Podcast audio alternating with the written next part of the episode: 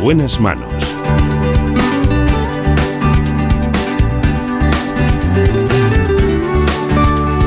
El programa de salud de Onda Cero.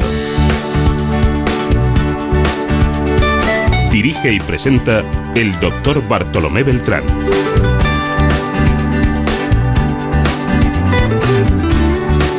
Hola, muy buenos días. Me alegro mucho de saludarle.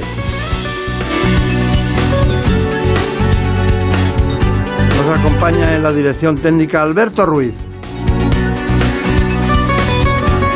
En la producción general de este espacio la lleva, como siempre, Marta López Llorente.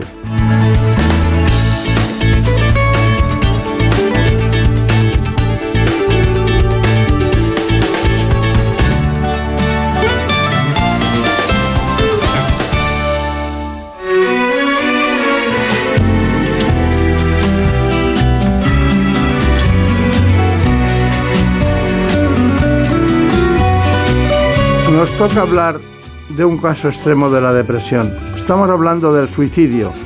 Lo vamos a hacer porque este espacio hay que tener en cuenta que la depresión está presente en más de la mitad de las personas que se quitan la vida. Hoy nos acompaña un especialista, el doctor Luis Gutiérrez Rojas, licenciado en Medicina y Cirugía por la Universidad de Navarra y doctor en Psiquiatría por la Universidad de Granada. Las olas de la caleta, que es plata quieta, rompían contra la roca de aquel paseo que al bamboleo. Antes que cualquier otra cosa, les propongo a todos ustedes este informe. En buenas manos. El programa de salud de Onda Cero. Más de 800.000 personas acaban con su vida cada año en el mundo. Y según los datos del Instituto Nacional de Estadística, casi 4.000 fallecieron el año pasado por este motivo en España. El suicidio se convierte así en la primera causa de muerte no natural en nuestro país y la segunda entre jóvenes de 15 a 29 años. La tasa es el doble de alta en los hombres que en las mujeres y por autonomías Asturias es la que más suicidios registra, mientras que la Comunidad de Madrid es la que menos. El 90% de los intentos están relacionados con los trastornos mentales y aunque se trata de un fenómeno multicausal, la depresión es sin duda la enfermedad asociada más frecuente y también existe mayor riesgo en las personas con esquizofrenia o trastorno por consumo de alcohol. Es fundamental reconocer las señales de alarma y factores de riesgo en la población. El más importante, las tentativas de suicidio. Personas que lo intentan pero que no llegan a hacerlo. Por su parte, la Organización Mundial de la Salud considera que se ha convertido en un problema de salud pública. Sin embargo, en nuestro país durante años ha sido un tema tabú silenciado por el entorno de los afectados e incluso por los medios de comunicación. Ahora los especialistas aconsejan visibilizarlo para que se conozca su dimensión y se diseñen estrategias de prevención. Antes que cualquier otra cosa, y de que conozcan de nuevo a, Marina Montiel y a Brenda Hermida, me gustaría que nos contara quién es el doctor Gutiérrez Rojas. Pues el doctor Luis Gutiérrez Rojas es licenciado en Medicina y Cirugía por la Universidad de Navarra y doctor en Psiquiatría por la Universidad de Granada, la misma ciudad en la que actualmente trabaja como psiquiatra en el Hospital Clínico San Cecilio y ejerce además como profesor docente en el Departamento de Psiquiatría de la Universidad de Granada. Gracias por acompañarnos, doctor. Muchísimas gracias a vosotros por la invitación. Estoy aquí encantado. Está, está encantado. Nosotros también. Eh, cuéntenos, ¿cómo es la saga de los Rojas y la psiquiatría? ¿Cómo- Bueno, yo siempre digo que vengo de una familia de psiquiatras, ¿no? Una saga grande de psiquiatras. Mi abuelo era psiquiatra, mi padre es psiquiatra, luego tengo tíos psiquiatras, tengo primos psiquiatras. Y en fin, no sé si algún hijo mío seguirá la saga de la psiquiatría. Bueno, como no lo haga, habrá que perseguirle. Totalmente. bueno, vamos a ver. eh, ¿Por qué se suicida la gente? Bueno, hay muchas causas, ¿no? Pero prácticamente el 90% de los casos de suicidio tienen detrás un trastorno mental. Fundamentalmente, ¿cuál es el trastorno mental más asociado? La depresión. Y la depresión yo creo que tenemos que, como, bien señalabas al principio, quitarle ese tabú y decir que es una enfermedad, una enfermedad que existe, no es un estado de ánimo, no es un, un sentimiento normal, y lo que tenemos que hacer es diagnosticarla bien y prevenirla. Luego hay otras enfermedades mentales como el trastorno bipolar, los trastornos de personalidad o la esquizofrenia que también están asociados a suicidio consumado. ¿Y cuáles serían en este momento las cifras actuales del suicidio en España? Bueno, siempre hemos dicho que aproximadamente hay unos 10 suicidios al día en España, o sea que unas 3.600 personas, pero por desgracia, tanto el año pasado como el anterior están creciendo esas cifras, ¿no? Con lo cual ya están superando los 4.000 suicidios al año y es una cifra, pues como decíais al principio, que supera la de accidentes de tráfico, es la primera causa de muerte en personas jóvenes. Y bueno, pues eh, creo que es importantísimo poner el foco de atención sobre este tema para ayudar a aquellas personas que en un momento dado puedan pasar por esta situación. Siempre hemos tenido bueno, yo he visto la evolución en los medios de comunicación, hemos tenido eh, mucho respeto por hablar de eso para no generar un efecto dominó. Ahora, ¿por qué podemos hacerlo? Bueno, el efecto dominó venía de, una idea que es el efecto Werther, ¿no? una novela famosa de las eh, inquietudes del joven Werther de Goethe, que fue una novela que se publicó en el siglo XIX sobre una persona que se suicida y hizo un efecto llamada. ¿no? Entonces, se intenta no hablar mucho de este tema para que no haya ese efecto dominó, pero al final se ha convertido en un tema del que no se ha hablado y ha sido peor el remedio que la enfermedad. Creo que es importante poner el foco para que aquellas personas que pasan en un momento dado por la idea de querer quitarse la vida o tienen gestos suicidas, pues pidan ayuda y las familias enseguida puedan acudir a un profesional para identificar bien la enfermedad. Eh, hay un efecto contrario que es el efecto papageno de la famosa aria de, Mozart, donde un, elfo le, va diciendo a otro motivos para vivir. Creo que tenemos que dar motivos para vivir, motivos para la esperanza. Este programa espero que sirva fundamentalmente para generar esa, prevención frente al suicidio. No, la esperanza nos no las tiene que dar usted, todas ellas.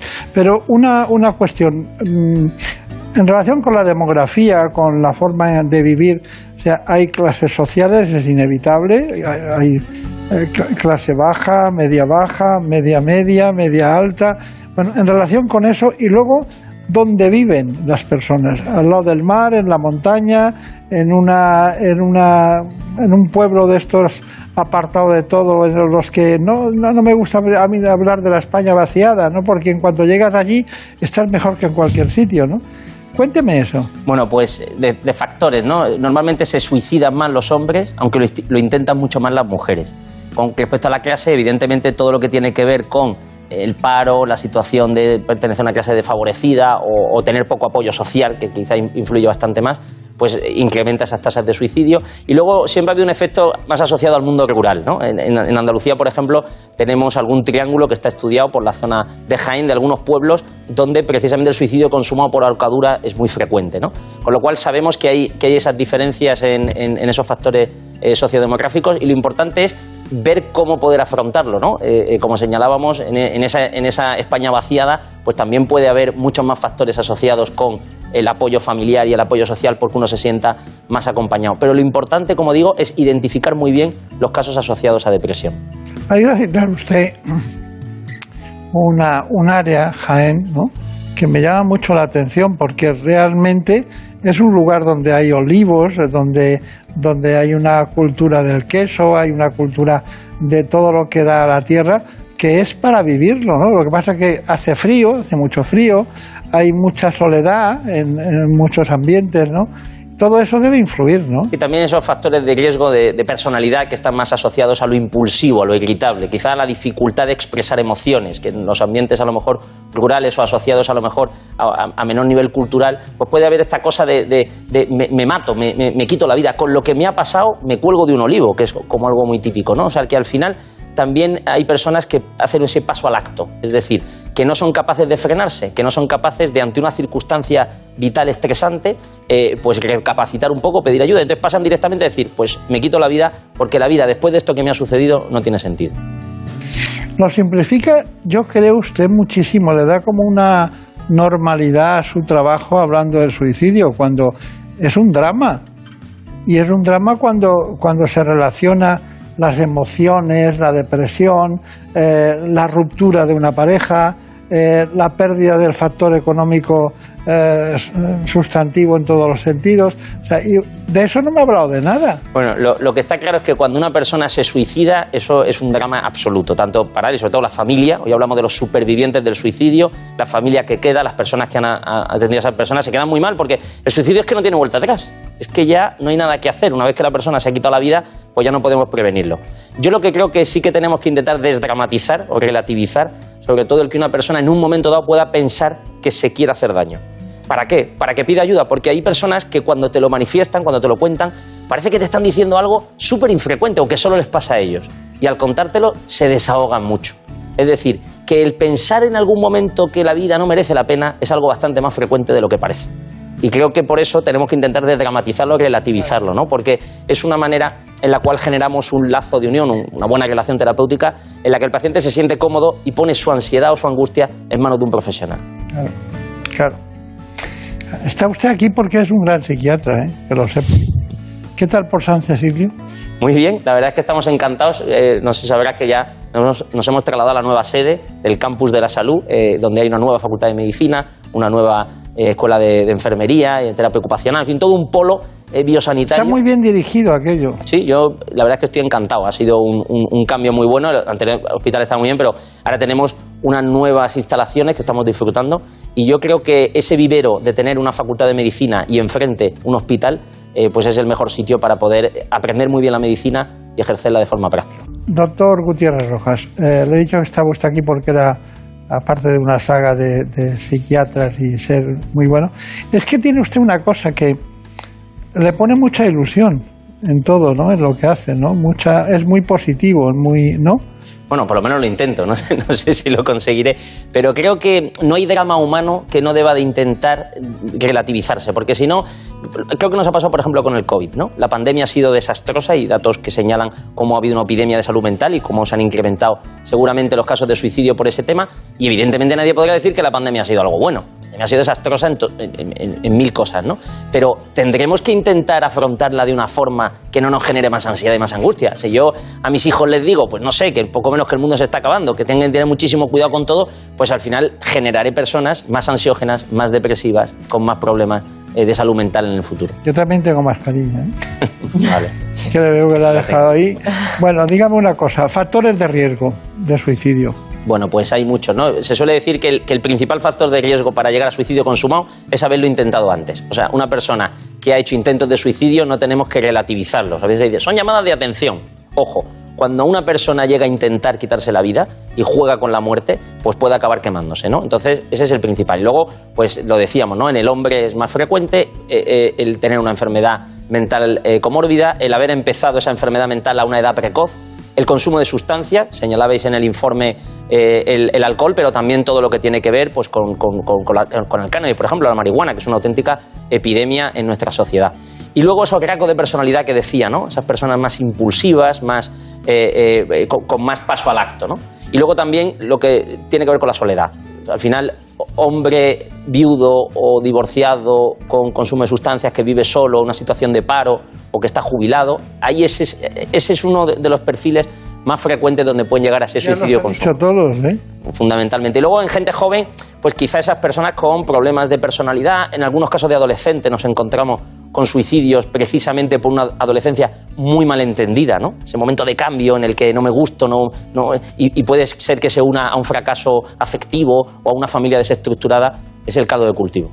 Antes de pasar a un bloque maravilloso que ha preparado Brenda Hermida, le quería preguntar, eh, eh, hay una, una situación que se produce mucho en la sociedad, ¿no? En la que de repente las cosas no van bien, eh, él o ella, y, y de repente eh, les abandonan, ¿no? Les dejan solos y se van con otra persona y, y una conducta autopunitiva terrible, ¿no? Y sobre todo si están solos y luego encima se añade el factor económico. ¿Cómo se sale de ese bucle? Claro, es difícil, ¿no? Porque uno entra en esa, en ese bucle autocompasivo, ¿no? Por un lado se siente uno culpable porque me han abandonado, parece que la culpa es mía. Por otro lado uno piensa nunca más voy a encontrar a nadie y además me quedo, me puedo quedar en una situación, caso de las mujeres muchas veces con hijos a cargo, que entonces les dificulta mucho más poder empezar una nueva vida. Y en ese, en ese entorno es donde tenemos que incidir. ¿De qué forma? Bueno, primero identificarse hay una depresión, porque como antes decías que la depresión es una enfermedad. No es un estado de ánimo, no es una forma de ser. Entonces, la depresión tiene un tratamiento. Por cierto, aunque nos critican a veces mucho los psiquiatras que nuestros tratamientos son poco efectivos, en muchos metaanálisis se demuestra cómo nuestros tratamientos son mucho más efectivos que tratamientos para la hipertensión, para la hipercolesterolemia o para, o para otras enfermedades. Entonces, tenemos Ha tratamientos a defender la psiquiatría. Hombre, por supuesto. Eh, además, al 100%, porque es que eh, considero, pues, bueno, es que lo veo todos los días, personas que estaban con un cuadro depresivo franco que se han curado. Todo el día tenemos testimonios de gente, ahora está saliendo mucha gente famosa y relevante que han pasado por cuadros depresivos y los han superado. Creo que ese es un testimonio buenísimo, porque hace que las personas se identifiquen con, con. Claro. Bueno, vamos con los testimonios, Brenda Hermida. Pues sí, hoy hemos querido traerles el testimonio de Román Reyes. Desafortunadamente, su madre se quitó la vida tras largos años de lucha y sufrimiento por su estado de salud mental, algo que él considera que podría haberse evitado si se hubiesen empleado más recursos. Ahora nos lo cuenta como parte de su particular lucha por ayudar a personas en la misma situación que su madre. Bueno, mi madre tuvo depresión unos 20 años, tuvo sus picos, subidas y bajadas eh, varios ingresos y, bueno, pues de última se suicidó el, el 4 de noviembre del, del, 19. Los dos últimos ingresos que tuvo mi madre eh, se, les, se le mandó a casa un poco más allá del mes. En el segundo incluso la misma psiquiatra me reconocía que le estaban echando la bronca. Me lo dijo tal cual en petit comité, hablando por teléfono. Y yo le decía, pero ¿tú crees que mi madre está para el alta? Porque yo no la veo bien. Y ella me decía eso, que es que la estaban presionando porque el ingreso estaba pasando del mes. A mí me parece surrealista que con el tema de la salud mental se manda a la gente para casa, que siempre lo comparo con el cáncer. Es como si tú tienes un tumor y te dicen, oye, la quimio hasta aquí porque ya me echan la bronca. Si tú necesitas más tiempo de quimio, se te da. Pues en el caso de salud mental, por eso siempre digo que mi madre yo siento que la mataron, claro que sí. Si se hubiese puesto medios, si hubiese tenido el ingreso a la altura, si hubiese habido formación, incluso en el 112, que yo llamé y tuve que llamar dos veces contando el historial de mi madre para que me tomaran en serio y al final la llevaran a un hospital. Pues bueno, es que hacen falta tantas cosas. El problema no solo cuando pasa, sino todo lo que hay también detrás, de la lucha constante que hay, la de veces que me he ido a rodar mm, acojonado, hablando claro, de no saber que me voy a encontrar en casa y alguna vez de esas me encontró un intento. Y así estamos como estamos, que se dicen solo palabras bonitas cuando muere un famoso, como es el caso de Verónica, pero aquí seguimos esperando medidas y, y no se ha hecho nada. Desde entonces hice una, una, petición de firmas porque al final lo que yo vengo a reivindicar son medios porque esto es la primera causa de muerte no natural en España, multiplica por tres casi los accidentes de tráfico y más de por 60 los feminicidios. Sin embargo, de los otros temas hay medios y para esto se nos dejan totalmente abandonados. Yo mismo lo he vivido en mis propias carnes, de tener un ataque de ansiedad, ir al hospital y que la única solución que tengan para mí sea una pastilla. Cuando mi problema era que mi madre se había suicidado y yo necesitaba, desde luego, una atención psicológica y con un ataque de ansiedad tal como estaba. Bueno, ¿qué le parece? Bueno, me da muchísima pena, ¿no? Sobre todo me da mucha pena porque al haber fallecido, pues ya no hay vuelta atrás. Y como aquí salía, pues es una víctima, ¿no? Y que queda de, como superviviente de, del suicidio, solemos decir poniendo encima de la mesa, y me parece muy valiente por su parte, que haga una campaña. Necesitamos más medios. ¿En qué? En inversión en salud mental. Eh, ¿Qué cosas? Pues, por ejemplo, que la tasa del de, de número de psiquiatras y de psicólogos por cada 100.000 habitantes en España pues, se aproxima a la, media europea. Él señalaba el tema de la, de la medicación, lo, lo, farmacológico, como señalaba antes, sobre todo en las depresiones más severas, cuando el paciente tiene sintomatología grave, pues mejora los síntomas, pero necesitamos un tiempo hasta que va haciendo efecto. Y es importantísimo acompañarla de una correcta psicoterapia. Y esa psicoterapia necesita una serie de citas regulares con un profesional que se haya formado, porque también a veces parece que psicoterapia es todo. Psicoterapia no es dar consejos, psicoterapia es alguien que está formado y que hace un abordaje de ese tipo. Y claro, para eso hace falta citas regulares. Y como él bien señalaba, pues a veces la seguridad social, por desgracia, está muy colapsada. Se ha puesto mucho este debate encima de la mesa. Personas que se lo pueden permitir, se lo pueden permitir, y personas que acuden a la pública, por desgracia, las citas son muy largas. Bueno, eh, decía un eslogan gallego que la arruga es bella. La, la, la, vida, la belleza de vivir es, es realmente bella. Bueno, muchas gracias porque dice lo de la, la, belleza de vivir. He sacado un libro titulado así que creo que va por la línea de darnos cuenta de que en esta vida toda esa cara B, dolor, el sufrimiento, la enfermedad, como lo tratáis aquí, eh, la muerte, pues también forman parte de la vida. Y evidentemente uno lo que tiene que hacer es luchar contra ello, pero no odiarlo. Creo que muchas veces en los medios de comunicación, en, las redes sociales, en, pues uno siempre sale, pues todo el mundo guapísimo, todo el mundo es feliz, todo el mundo se está pasando bomba y la gente está en un hotel de cinco estrellas. Pero ¿qué hago con mi dolor? ¿Qué hago con mi angustia, con mis miedos? ¿Qué hago con las cosas de mí que no me gustan? Y creo que es importante también eso ponerlo encima de la mesa. Las personas que han encontrado la belleza de vivir no es porque la vida es wonderful, sino porque han aceptado la cara B como parte de la vida. Cuando dice Wonderful en Granada, ¿le entienden? No, allí, digo, allí tendré que utilizar otra fórmula. Cuando ah, todo también, es maravilloso. Yo también sabe el inglés perfectamente. Bueno, eh, iba a decir Wonderful. Por favor. Vamos con más testimonios. Pues eh, nosotros continuamos con otro testimonio, en este caso el de un padre que tuvo que afrontar el suicidio de su hija. Nos cuenta cómo fueron esos momentos y nos habla también de otro gran riesgo, las malas decisiones que pueden llegar a tomar los supervivientes cuando pierden a un ser querido de una manera tan trágica. Hace siete años nuestra única hija, Ariadna, se suicidó. Nos pilló absolutamente perdidos en el tema. Ella lo que llegó es diciendo que tenía un bajón. No nos comunicó en ningún momento ni que tuviera esa intención, ni que el problema fuera más grave que un bajón en los estudios. Nosotros buscamos un psicólogo en ese primer momento, pero no sabíamos que los psicólogos no reciben en su carrera formación sobre el suicidio y bueno, pero nosotros pensábamos ya estamos haciendo algo para que ella esté bien. Más adelante notamos que ya dormía muy mal, acudimos al médico de cabecera y directamente le recetó ansiolíticos y antidepresivos sin avisarnos que, que estuviéramos más pendientes y de repente un día que salimos a tomar café y ella teóricamente había quedado con unas amigas para andar, pues cuando llegamos nos encontramos que, que había tomado esa decisión equivocada. A partir de ahí, lo único que ya podíamos hacer por ella era dedicarnos a darle voz al suicidio y a tratar de evitar que esto pasara. Eh, acudimos a psicólogos, a nuestra psiquiatra y al cabo de un tiempo, bueno, pues conocimos a Pedro Martín Barrajón y empezamos a colaborar juntos, tanto en formaciones para profesionales como formaciones para padres, para alumnos, en colegios, en institutos y a un poco a generar esa idea de que existen posibilidades de ayuda y que tenemos que perderle el miedo a, a acudir a un psicólogo para tratar. Los supervivientes, las personas que hemos perdido a una persona por suicidio, corremos el riesgo de realizar el mismo, el mismo tipo de, hecho que ellos. ¿no? Y eso es parte de lo que nosotros tratamos, tratar de evitar que dentro de ese duelo la desesperación llegue, lleve a tomar una decisión tan equivocada, que haya ayuda. Bueno, ¿qué me dice? Lo que más interesante me parece es una persona que coge todo su dolor, que coge todo lo malo que le ha sucedido y lo transforma en cómo poder ayudar a los demás. Estas campañas de prevención y de información en colegios, institutos son fundamentales porque más personas de las que parece se les pasa por la cabeza y es importante que sepan a, qué, a quién acudir. Claro. Bueno, pues nos queda tratar el tema de la prevención y la detección. Vamos, Brenda Hermida. Pues como han visto, el tema del que les hablamos hoy no es nada fácil de tratar.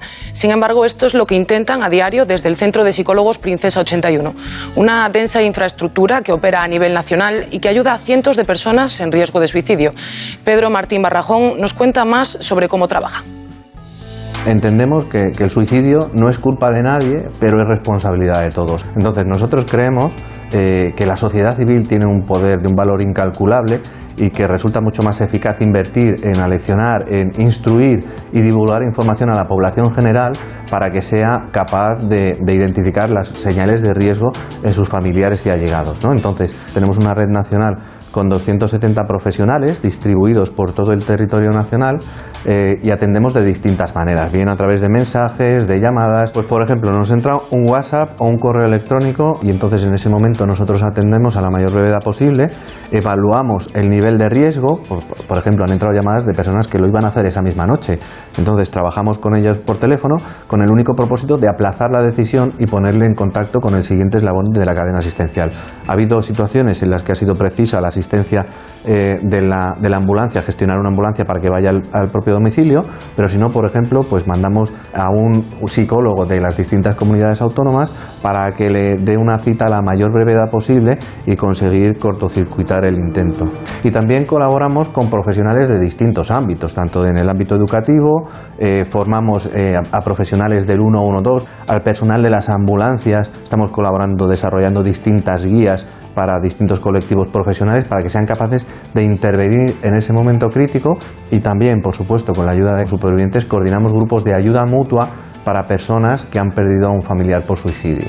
Ya sabemos que la belleza de vivir es muy importante por su último libro, pero Cuéntenos cuáles son sus conclusiones. Bueno, yo creo que no existe la salud sin la salud mental. Y toda esta pandemia ha puesto la enfermedad mental encima de la mesa y creo que es el momento de tomarnos en serio estas enfermedades e invertir. Invertir en más profesionales, en más recursos, igual que se han hecho campañas en otras especialidades. Y es el momento de darnos cuenta de que estas enfermedades son muy graves, dejan muchas víctimas y tienen solución. Tenemos tratamientos eficaces y lo que tenemos que hacer es, como el ejemplo que habéis puesto que es muy bueno, como a través de las nuevas tecnologías pueden servir para prevenir el suicidio. Hay una, una cuestión y es que mm, ustedes los psiquiatras en general se conocen todos y están bastante unidos, no hay, no hay criterios heterodoxos, ¿no? Puede haber distintos planteamientos de tratamiento, pero van bastante en conjunto de lo que va bien, ¿no? Bueno, sí, o sea, lo que está claro es que tenemos evidencia científica. Tenemos evidencia científica acerca de lo que hay que hacer. Y lo que hay que hacer, sabemos hacerlo. ¿Cuál es el problema? Pues que no hay profesionales suficientes para una avalancha de, casos que hay, que lo que sucede es esto, ¿no? Que, que luego se quejan las familias de que acuden a los profesionales, pues les dan las citas muy largas o, no les atienden adecuadamente. Entonces es importantísimo decir, oye, si tenemos las herramientas y sabemos lo que hay que hacer, pues invirtamos y pongamos ahí el acento, porque repito, nuestras enfermedades son igual o más graves que muchas otras que a lo mejor reciben, que han recibido buena atención, ¿no? Y es el momento, creo que toca el momento de la salud mental y, y también creo que los políticos se están poniendo las pilas en este sentido. Pues qué pena no poder estar con usted todas las tardes y mañanas. cuando queráis, yo estoy encantado. Pues nos ha encantado a nosotros. ¿Cuántos, ¿Cuántos Gutiérrez Rojas van a quedar en España para seguir la saga? Yo espero que muchos. Por Uf. ahora llevo seis, no sé con cuántos acabaremos. Bueno, pues nada. El hombre que representa la belleza de vivir. Muchísimas gracias y Muy recuerdos a todos. Muchas gracias.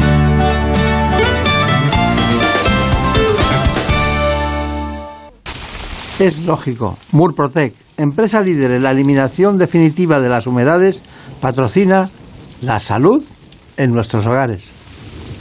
¿Conoces la relación entre cuidar de tu hogar y cuidar de ti? En Murprotec sabemos que cuando eliminamos las humedades de forma definitiva de tu hogar estamos cuidando de ti y de tu familia. Una vivienda libre de humedades es sana y segura. Llámanos al 930 1130 o accede en murprotec.es. Cuidando de tu hogar, cuidamos de ti.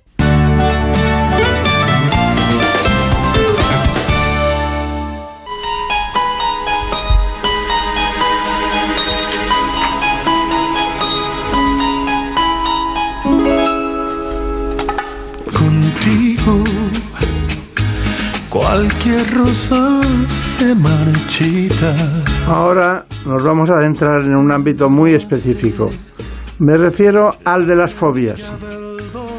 Lo hacemos con la doctora Rosa Baños, que es catedrática de psicopatología en la Universidad de Valencia. El cariño de este amante cosechas tu veneno en una flor. Eres el opuesto de lo que predicas. Antes ya saben que les situamos en este espacio con un informe para que ustedes se centren sobre lo que vamos a hablar a lo largo de las explicaciones de la doctora Rosa Baños.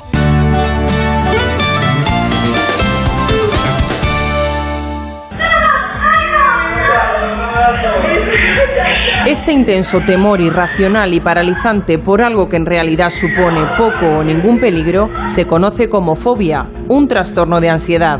Quienes sufren este problema intentan evitar lo que les provoca miedo, pero en ocasiones, cuando no es posible, pueden llegar a experimentar crisis de pánico que llegan a ser muy intensas. Incluso pueden padecer ansiedad anticipatoria antes de enfrentarse o tan solo al imaginar dicho estímulo. Este miedo puede resultar muy incapacitante para algunas personas que ven limitada su libertad para tomar decisiones afectando a su calidad de vida. Podemos clasificar las fobias en tres tipos. Agorafobia, es el temor a encontrarse en lugares cerrados de los que no se puede escapar o pedir ayuda, como por ejemplo un ascensor. La fobia social, en la que la persona tiene miedo a sentirse analizada por los demás. Y por último, la fobia específica, caracterizada por ese miedo o ansiedad a objetos y determinadas situaciones, los llamados estímulos fóbicos, como por ejemplo pájaros o insectos.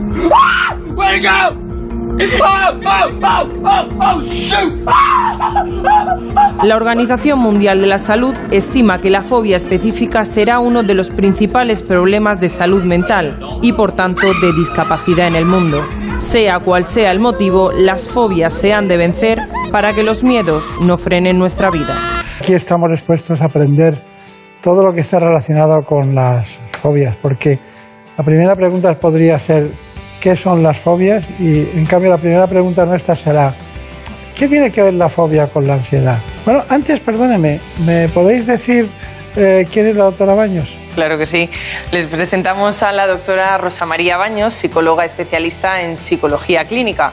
Actualmente es catedrática de psicopatología en la Universidad de Valencia, directora del Instituto Polibienestar, del grupo de investigación LabSitec y del máster en intervención multidisciplinar en trastornos de la alimentación, de la personalidad y emocionales de la Universidad de Valencia. Un placer, doctora. Un gusto estar aquí con vosotros. Encantada. Bueno, pero usted, usted no era asturiana. Soy asturiana de corazón, valenciana de adopción y además Ah. muy feliz de estar en Valencia, de vivir en ¿Ah, sí? Valencia. Sí, sí. Una decisión libre y encantada. No se está mal en Asturias, ¿eh? No se está nada mal en Asturias, paraíso natural, pero se vive también muy bien en Valencia, un corazón partido. Claro, ya te veo. Bueno, usted sabe que somos compañeros de curso, ¿no? Pero bueno, lo que pasa es que yo no sé si iba usted delante, Baños, Beltrán, ¿no? Pero solamente por un puro azar ortográfico, nada más. Nada más, nada más. Bueno, eh, las fobias son un, un miedo, un temor. Son un miedo, un temor, pero no solo. Son algo más que un miedo y un temor.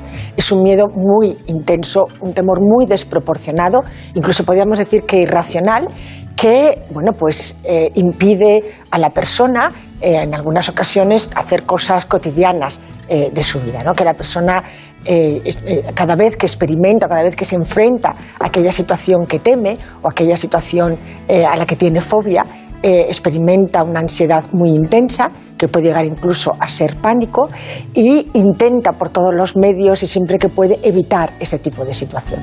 Y eh, las personas que viven con, con alguna persona que tenga fobia, ¿cómo, cómo comparten la, la vida con ellos? ¿Es difícil? Eh, de- depende de cómo interfiera, porque hay fobias. la- Las fobias es un trastorno muy prevalente, es un problema que a- afecta a un porcentaje muy amplio de la población. Pero, sin embargo, solo un pequeño porcentaje pide ayuda. Y es que tiene que ver con cuando la fobia afecta a nuestra vida. ¿no? Pues, por ejemplo, podemos ser claustrofóbicos, por ejemplo, tener miedo a los espacios cerrados y no haber pedido ayuda nunca, porque no tener, no tener que enfrentarnos a eso, ¿no? O tener miedo a volar Claro. y no pedir ayuda porque nunca haber tenido que volar, ¿no? Pero de repente nuestra profesión o nuestra vida cambia en algún momento y tenemos que volar mucho y de repente eso empieza a interferir. Y así es cuando empieza a aparecer el problema. Entonces muchas veces las personas que no tienen fobias no lo entienden muy bien, ¿no? Porque como antes decías, es un poquito irracional, ¿no? ¿Cómo vas a tener miedo a un bichito, ¿no? Que no te va a hacer nada. ¿Cómo vas a tener miedo a un, a un espacio cerrado donde no va a ocurrir nada, ¿no? Entonces, a ¿O veces algún las- animal, o una extracción de sangre? O alguna... Exacto, exacto. Pero la pregunta es, ¿qué tiene que ver con la ansiedad?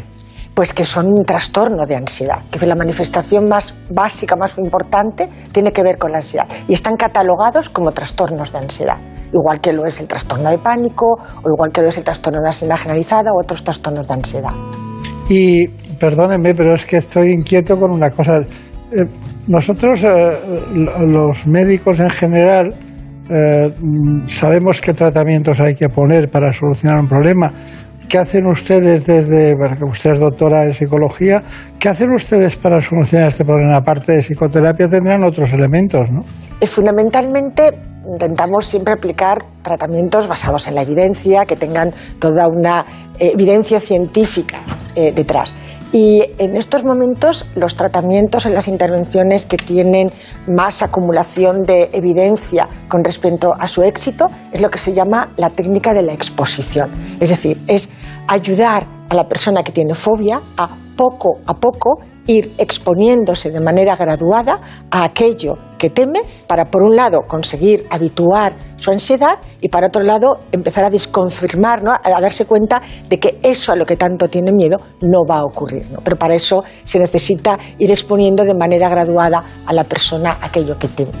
A mí me da la impresión de que, de que, bueno, más allá de que eso provoque angustia o la ansiedad da lugar a ese problema, que las personas que acompañan a gente con fobia lo deben pasar muy mal porque acaban adaptando su vida al, al otro, ¿no? Sí, a veces ocurre, a veces ocurre. Es decir, que realmente cuando interfiere tanto y cuando eh, la persona siente tanto miedo, la persona que está al lado termina también, de alguna manera, metiéndose dentro ¿no? de, de esa situación y termina acomodándose a las situaciones a las que tiene miedo, incluso a veces hasta justificándola. ¿no?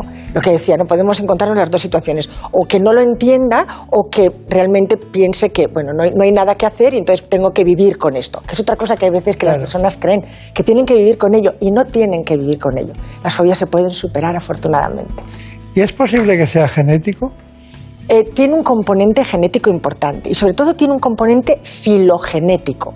Quiero decir, venimos preparados para tener miedo a determinados situaciones, a determinados objetos, a determinados elementos. ¿no? Quiere decir, la herencia de nuestros ancestros nos ha hecho sabios y nos ha hecho saber que un animal nos puede atacar o que eh, un alimento en mal estado nos puede hacer sentir mal o que una rata nos puede transmitir enfermedades. Entonces, eso es una sabiduría, por decirlo de algún modo, que la tenemos eh, preparada filogenéticamente y entonces, por lo tanto, de una manera rápida aprendemos, o sea, nuestro cerebro está preparado para aprender de una manera muy rápida que eso es peligroso. Y entonces podemos potencialmente desarrollar una fobia. Pero eh, según tengo yo entendido, también hay un componente neurológico. Totalmente. ¿Cómo diferenciamos el componente neurológico del componente genético?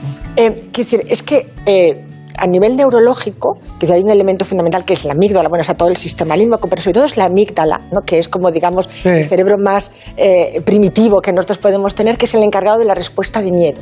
Y es que la respuesta de miedo es una respuesta totalmente necesaria, es como la respuesta de dolor. Es un instinto de supervivencia. Totalmente. Si no sintiéramos miedo, hubiésemos desaparecido como especie. Igual que si no hubiésemos sentido dolor. Necesitamos sentir miedo. Entonces necesitamos que la amígdala responda a estas situaciones eh, eh, fisiológicamente, endocrinológicamente, eh, psicológicamente a ese estímulo fóbico. Lo que ocurre es que hay veces que por acondicionamiento, por aprendizaje, aprendemos o asociamos esa respuesta de miedo a estímulos que no deberían darla o que no deberían darla con esa intensidad. Y entonces hoy cuando hablamos de fobia, que es la diferencia entre miedo y fobia. Miedo es completamente normal, necesario para los seres humanos y la fobia es algo que nos incapacita y nos limita nuestra vida. Es que a veces es curioso, ¿no? Pero hay personas que no pueden subir a un ascensor. Sí, además es verdad. O que tienen miedo a volar. Sí, sí. Y que además se tan lo pasan cotidianas. muy mal. Sí, sí, sí, sí. es que muy eso- curioso. Pero he, he visto las clasificaciones de diferentes tipos de fobias y he visto que había la agorafobia, la fobia social y las fobias específicas.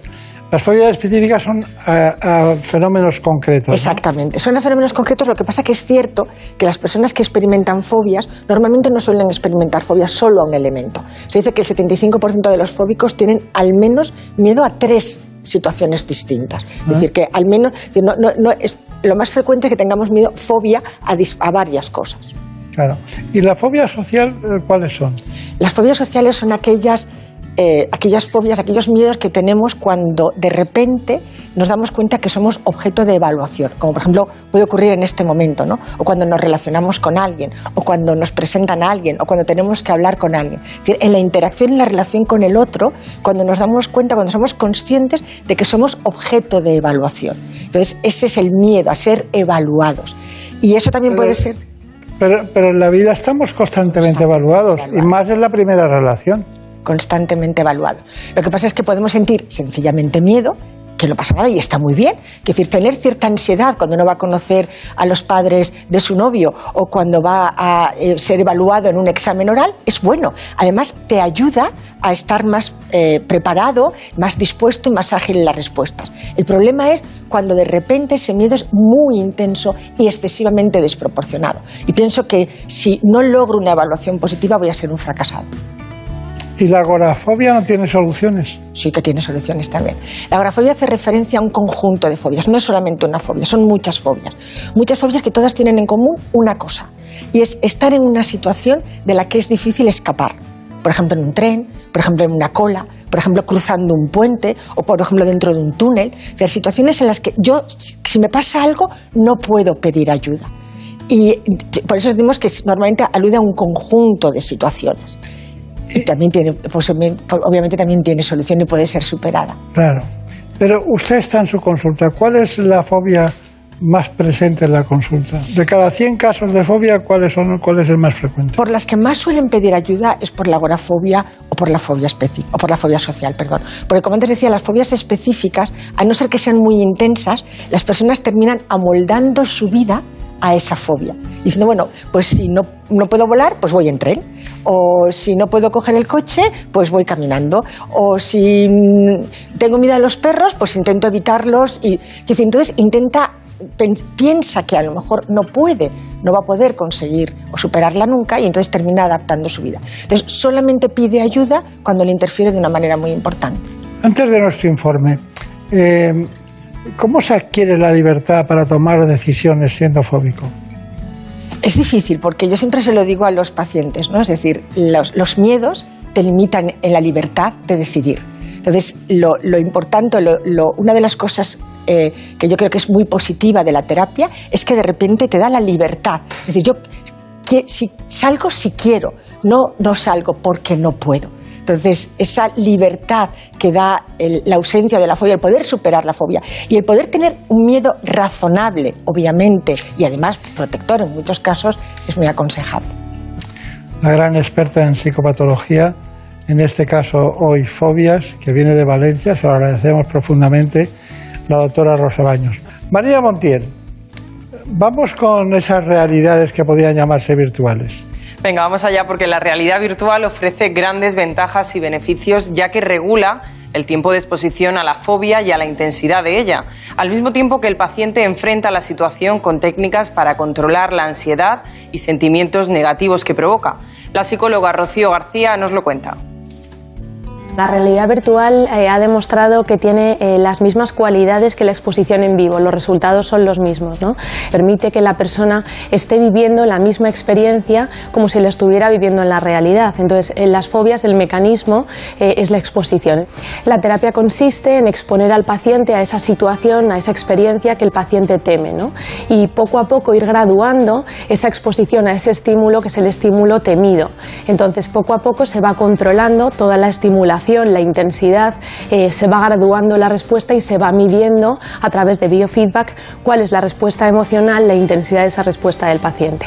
Es necesario tener dos sesiones eh, iniciales de evaluación en las que se pueda conocer al paciente, en los que se pueda conocer cuáles son esos mecanismos fóbicos, cuál es el mecanismo de evitación que lleva a cabo el paciente y en, los en las últimas seis sesiones es cuando realmente se va a ir realizando esta exposición gradual, ¿no? poco a poco se va a ir incrementando la intensidad del estímulo para que el paciente vaya sintiendo cada vez mayor sensación de control. Está indicado en cualquier tipo de fobia porque el mecanismo es el mismo, desde la maxafobia, el miedo a conducir, la acrofobia, el miedo a las alturas, la glosofobia, el miedo a hablar en público, el miedo a, los animales, a los insectos. Eh, la utilidad es amplia y los resultados han demostrado ser excelentes. Es importante combinarlo con técnicas de relajación y de mindfulness. Al final lo que se pretende es conseguir la sensación de control por parte, por parte del paciente, que el paciente pueda percibir que tiene cada vez una mayor capacidad de controlar su respuesta de ansiedad.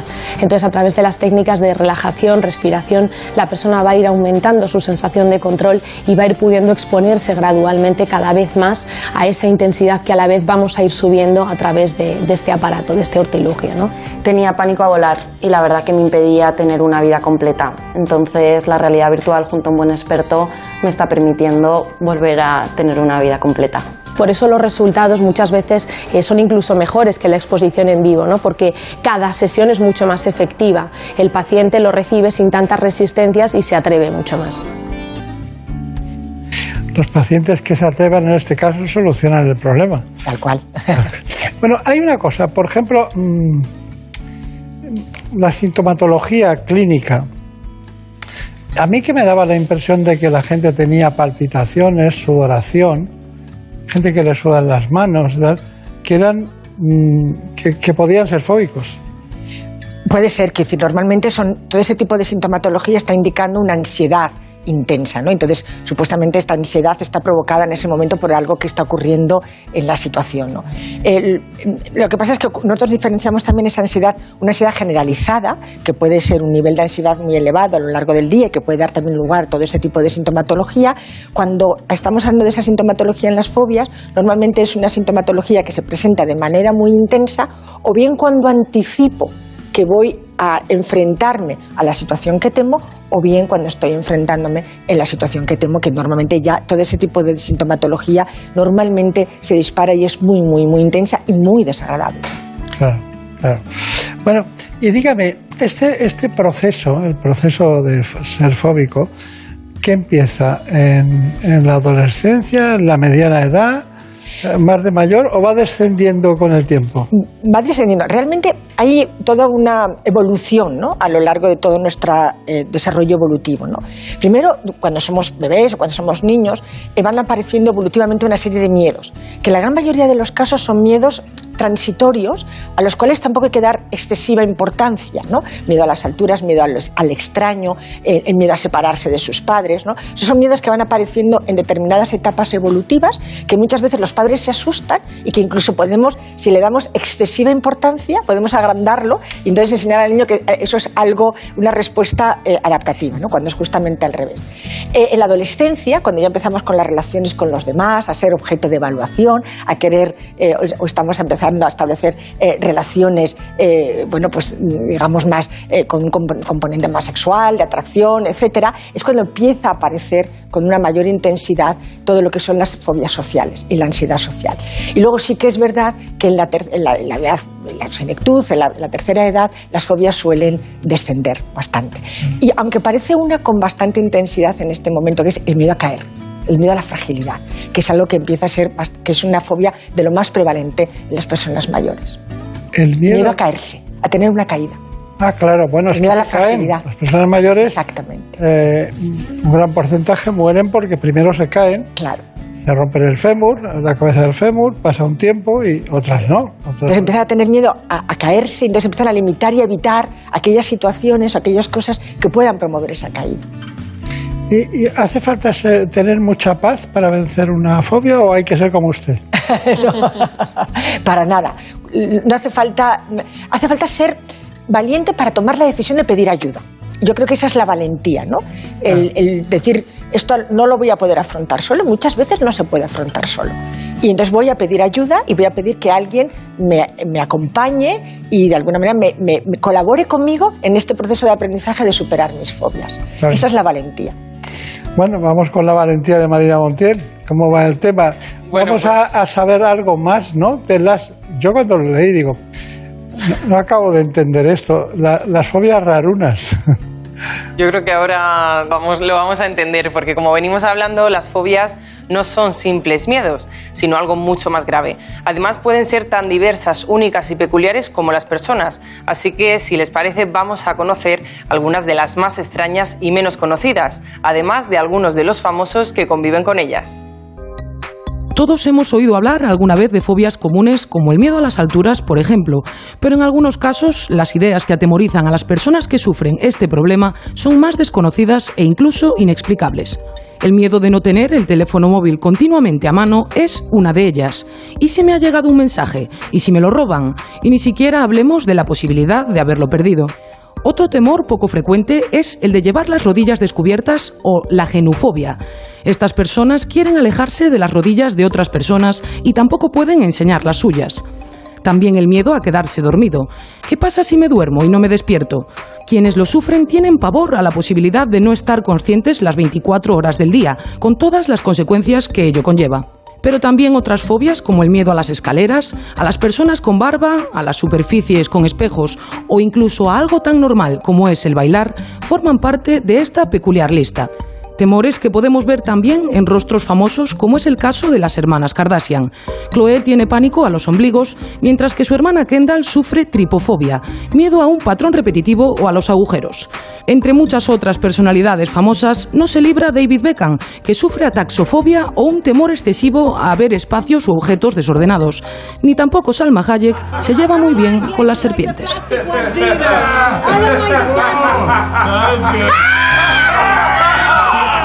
Bueno, ha sido un extraordinario trabajo de Brenda Hermida y bueno, está muy bien, está muy bien traído, ¿no? ¿Algo que añadir a esto? No, eso, ¿no? Que comentaba, es decir, que eh, hay fobias que son muy comunes, ¿no? Porque como antes comentaba, estamos preparados, ¿no? Para poder responder con miedo a esos estímulos, ¿no? Hay otras que son menos comunes y que muchas veces tienen que ver también con experiencias de aprendizaje eh, traumático en algunos momentos de nuestra vida o incluso también eh, con experiencias de aprendizaje vicario, porque las fobias también se aprenden observando a otros que tienen fobias, ¿no? Y Claro. podemos terminar aprendiendo algo fóbico porque hemos eh, tenido una madre que ha tenido fobia al agua y de repente pues o al mar, y entonces hemos aprendido a tener esa fobia al agua o al mar. Una pregunta, yo creo que importante. Eh, la fobia se basa en una evaluación clínica, ¿no? Eh, para el diagnóstico, ¿ustedes qué hacen? Eh, fundamentalmente preguntar al paciente, que es el mejor informado sobre lo que le pasa a sí mismo. ¿no? Es decir, tenemos entrevistas estandarizadas, luego también tenemos obviamente instrumentos de autoinforme que ya están muy estudiados y validados, que son muy fiables y muy válidos y que nos ayudan también a cuantificar de algún modo ese, ese miedo, esa evitación y esa ansiedad anticipatoria, ¿no? que son como los, los síntomas más importantes eh, de la fobia. Y luego también podemos tomar, aunque no es tan habitual en la clínica, pero también podemos tomar otro tipo de medidas, como medidas fisiológicas, sobre todo para que el paciente pueda tener retroalimentación o feedback a veces cuando está haciendo, sobre todo, por ejemplo, antes lo veíamos en el caso de la realidad virtual, ¿no? de cómo también medidas fisiológicas, de cómo su respiración, de sus la- latidos cardíacos o de su conductancia de la piel va disminuyendo y mejorando a lo largo del tratamiento. Brenda Hermida, ¿qué tenemos en este tema de salud mental? Pues el Gobierno también está poniendo el foco en la salud mental de los trabajadores. Ha aprobado una nueva estrategia para que las empresas tengan unos programas específicos. Risoterapia, asistencia de psicólogos, algunas ya lo están poniendo en marcha. Esteración Parón es su jornada para descargar tensiones. Su empresa apuesta por un programa de salud mental con múltiples talleres. Aparte del taller de risoterapia, pues bueno, os podéis imaginar que, que salimos pues con un muy buen ambiente y súper positivos. Espacios al aire libre, clases de yoga y también un servicio gratuito de atención psicológica 24 horas al día que va más allá de lo estrictamente laboral. Pues para un proceso de duelo, para un momento personal difícil, para una situación que no saben afrontar. Queremos estar ahí y acompañarles. Los directivos también reciben sesiones formativas para manejar a sus equipos. poniendo un énfasis más grande en la emoción, poniéndonos en la piel de los trabajadores. Yo creo que al final un trabajador que está contento, que está sano desde el punto de vista mental y físico, rinde más, Marta trabaja en una empresa farmacéutica. Mira, esta es la zona de relax. Aquí también tienen talleres enfocados a la salud mental. Y recientemente he participado en, en uno eh, bueno, en el que te enseñan a respirar, ¿no? El último, uno sobre cómo dormir. Para que cuando llegue el momento del sueño, pues al final tenga un sueño de calidad. Favorito para ella el programa para dar las gracias. Pues a través de este programa, pues digamos que nos lanzamos puntos. Cada vez son más las empresas que dan un paso adelante. Una lacra con la que la estrategia de salud mental pretende acabar. Bueno, acabar no, estamos empezando a luchar contra ella, pero bueno, empezando mucho tiempo, pero para algunos, otros no.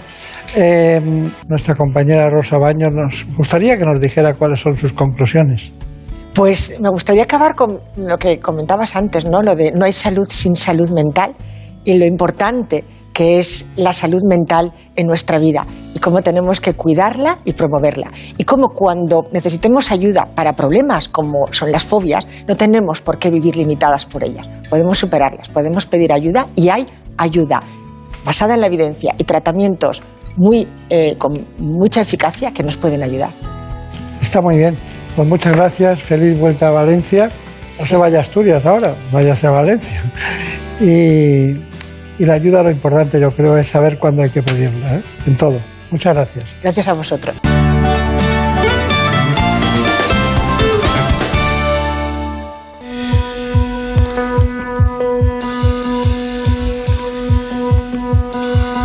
Every time my hand reaches for yours, I feel the hesitation. I'm sure that you're not sure. Every time your lips are kissing mine, Acaban de entrar en el estudio los compañeros de los servicios informativos que han trabajado en la última hora para que ustedes conozcan la actualidad en España y en el mundo. A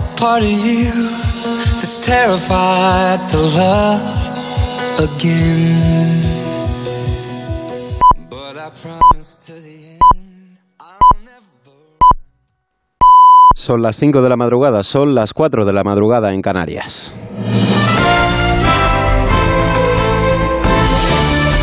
Noticias en Onda Cero.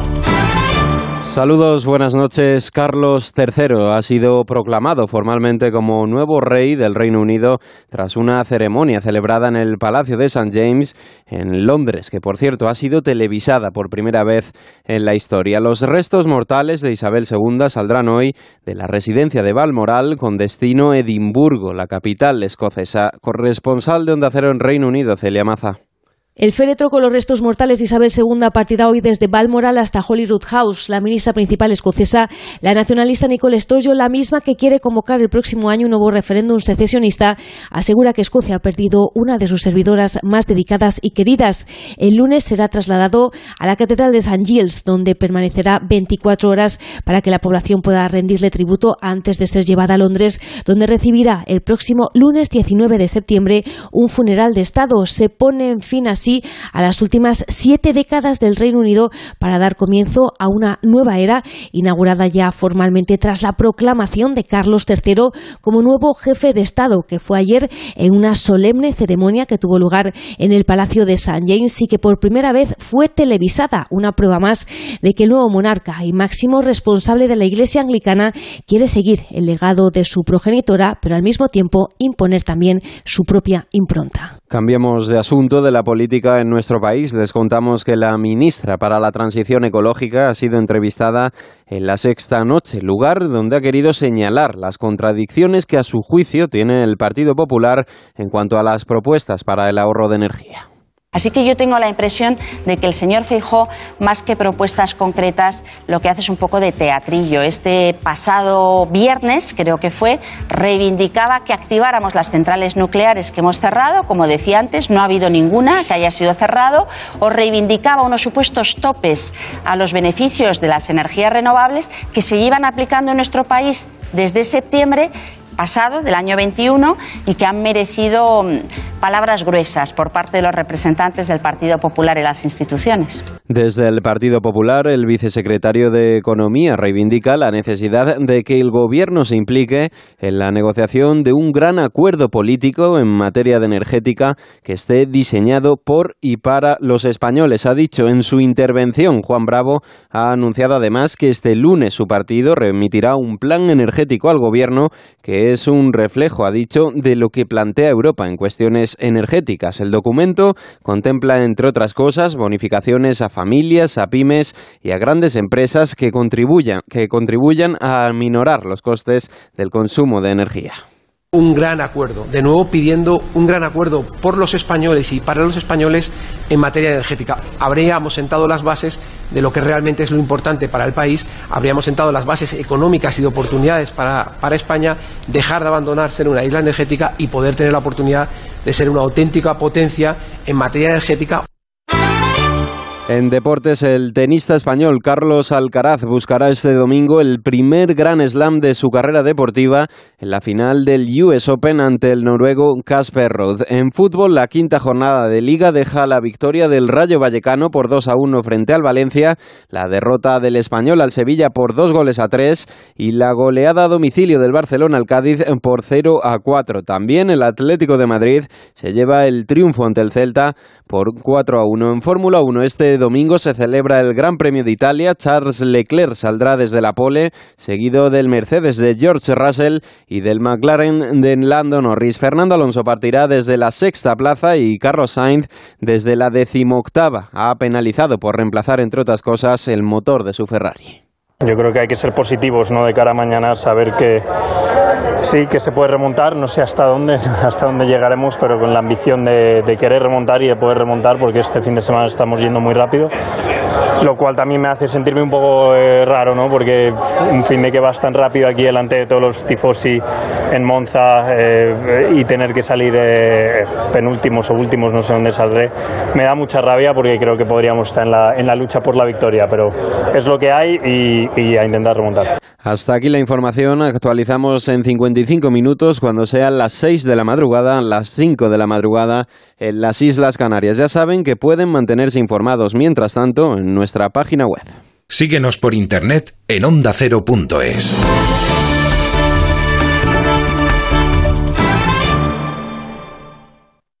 Como el perro y el gato. Amor por los animales. Que sigamos intentando dentro de las posibilidades ayudar a los animales que tienen que vivir en su entorno, del que parten. Dejemos la vida salvaje tranquila. El mundo animal y sus curiosidades. La foca no tiene ni orejas ni bigotes largos. No, y el león sí. El león marino sí. Pues son principalmente vegetarianos, aunque también hay veces que les da por comernos insectos y pequeñas presas. Como el perro y el gato. Con Carlos Rodríguez.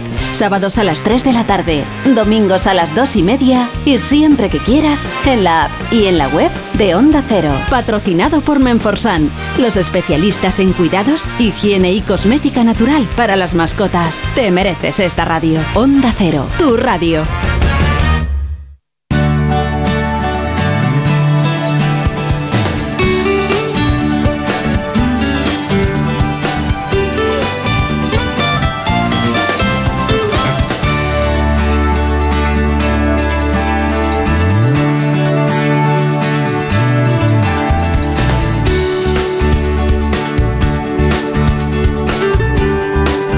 En buenas manos.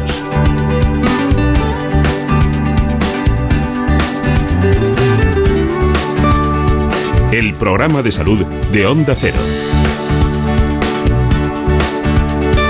Dirige y presenta el doctor Bartolomé Beltrán.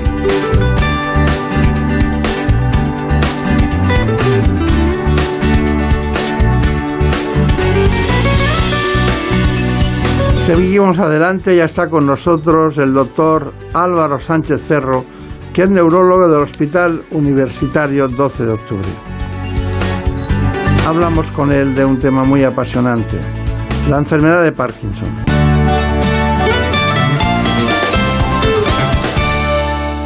La enfermedad de Parkinson es un trastorno neurodegenerativo que afecta a la parte del sistema nervioso responsable del movimiento y del equilibrio. En España afecta a cerca de 160.000 personas y cada año se diagnostican unos 10.000 nuevos casos. De hecho, está considerada como la segunda patología neurodegenerativa más prevalente en la actualidad después del Alzheimer. Y aunque la edad es el factor de riesgo más importante, no es una enfermedad exclusiva de las personas mayores. Anualmente 1.500 pacientes menores de 45 años reciben este diagnóstico. Se caracteriza por la degeneración de las células que fabrican la dopamina, lo que hace que el control del movimiento se vea alterado, dando lugar a los síntomas típicos, lentitud de movimientos, rigidez, pérdida de equilibrio y temblor, y otros como trastornos del habla o del sueño, depresión o ansiedad. Debido a esta variedad de síntomas, esta enfermedad requiere un tratamiento personalizado atendiendo a las necesidades de cada paciente. Bueno, eh, lo primero, Marina, me gustaría que me contaras quién es el doctor Sánchez Ferro. Pues el doctor Álvaro Sánchez Ferro es neurólogo especialista en trastornos del movimiento del Hospital Universitario 12 de Octubre de Madrid. Ha desarrollado nuevos métodos para el tratamiento del Parkinson usando la inteligencia artificial y los dispositivos móviles. Sánchez Ferro ha fundado también dos startups biomédicas y es además director médico de una de ellas, llamada Leuco. Bueno, pues aquí estamos. Eh, He visto que usted había estado en Tübingen, en Alemania, ¿no? Sí, sí, sí, ¿Qué estaba hay, ahí. qué hay en Tübingen que, que no tengamos por aquí? Más frío y luego aparte hay un centro muy conocido que se llama Hertie Institute, que es un centro especializado en enfermedades neurodegenerativas. Eh, aquí tenemos también magníficos centros. eh, simplemente es un centro que hace cosas de genética. Pero no sé por qué me sonaba a, a otras especialidades no médicas, sino más en relación con el acero y con el hierro y con todo eso. Pero bueno, Tübingen, Alemania. Y luego ha estado en la Universidad de Harvard. he estado también en, en Boston, he tenido la, la gran suerte de, de poder pasar allí casi tres años, eh, tanto en, en un centro adscrito a la Universidad de Harvard, que es el Mass General Hospital, como también en, en el MIT, que es un centro también muy especial de, de- Muy especial, sí. Bueno, ¿y qué tal? ¿Todo bien? Maravillosamente bien, sí. ¿Cuántos pacientes ve cada día? Nosotros aproximadamente en consultas eh, estamos viendo ese especializado, o sea que aproximadamente entre 8 y, y- y 15 pacientes, eh, o sea que son consultas un poco especializadas para, para este tipo de patologías. Claro. Es que la, la neurología es de las especialidades que exigen más atención clínica de, de los pacientes, ¿no? Efectivamente. ¿Cuánto tiempo tardan en un paciente mal? Tardamos bastante tiempo porque hay que la exploración es muy laboriosa y todo lo que nosotros lo que conocemos como semiología, ¿no? que es la interpretación un poco de los signos de las enfermedades que usted conoce bien, pues eh, lleva bastante tiempo también, porque todavía es una, disciplina donde hay mucha mucha base clínica y de, exploración física, como se hacía eh, probablemente hace también 100 años. O, obviamente hemos evolucionado, ¿eh? pero sí que Ya, ya, ya. Bueno, eh, siempre hablamos de hombres y mujeres, siempre lo hacemos. En este caso, ¿cómo se reparte, el, diríamos, la, el, el grupo de patologías de- del Parkinson dentro de lo que son hombres y lo que son mujeres? ¿Por igual o cómo es eso? Pues curiosamente no por igual. Aproximadamente hay 1,5 varones eh, diagnosticados por cada mujer que se diagnostica. Esto se ha relacionado con algunos factores, pero sí que es, es llamativo. Es llamativo, ¿no? Sí. Pero es desde siempre esto. En principio, desde que hay registros, sí que hay una cierta preponderancia en varones. Se ha relacionado con el- los estrógenos poder tener un papel protector en la propia enfermedad, también con algunos factores ambientales que podían favorecer en, varones el, el desarrollo de este tipo de enfermedades, sobre todo traumatismos canoencefálicos, que se han asociado a enfermedades neurodegenerativas en general. Claro. Y en principio sí que es algo que, que se ha estudiado también. No es un proceso en realidad traumático, en realidad estamos hablando de una, una serie de células de la sustancia nigra que se altera, ¿no? Que es una, es una zona, un grupo celular que se llama sustancia nigra y en él hay una diferenciación de producción de dopamina, ¿no? Estamos hablando de eso. Así es, eso es uno de los hallazgos más característicos del Parkinson, el, el que una determinada zona del cerebro, que se llama eh, sustancia negra, em- empiece a degenerar, a estropearse, eh, por mecanismos que todavía no tenemos bien entendidos, y eso es lo que produce los síntomas eh, característicos de la enfermedad. O sea que eso sí que es. Lo que pasa es que hay muchos, ¿no? Eh, he leído cantidad de, de trastornos que se producen como consecuencia. Por ejemplo, eh, es evidente que hay una, una cierta rigidez, también que hay trastornos del movimiento, que cursa, se acompaña de, de ansiedad o de angustia, de depresión. Bueno, son muchas cosas que van muy unidas a la dopamina, ¿no? Efectivamente, la, la dopamina, esta zona del cerebro que se, se llama el sistema nigroestriatal, nigro por sustancia negra y estriatal por la zona que se llama estriado. Estos son tecnicismos, pero bueno, son zonas del cerebro que están relacionadas con el control del movimiento y también están relacionadas con el control de las emociones, o sea que efectivamente sí que hay una relación entre la afectación que se produce en estos sistemas del cerebro y las manifestaciones clínicas que tiene la enfermedad. Estamos hablando de un, un tema neurológico, biológico o bien genético. Es una magnífica pregunta. No sabemos cuál es la causa última que produce el Parkinson a fecha de hoy. Sí que sabemos que es probablemente una mezcla de factores. Se mezclan factores de predisposición individual, de genética, eh, y ahí sí que hay una serie también de genes ya conocidos que pueden favorecer el que aparezca la enfermedad de Parkinson.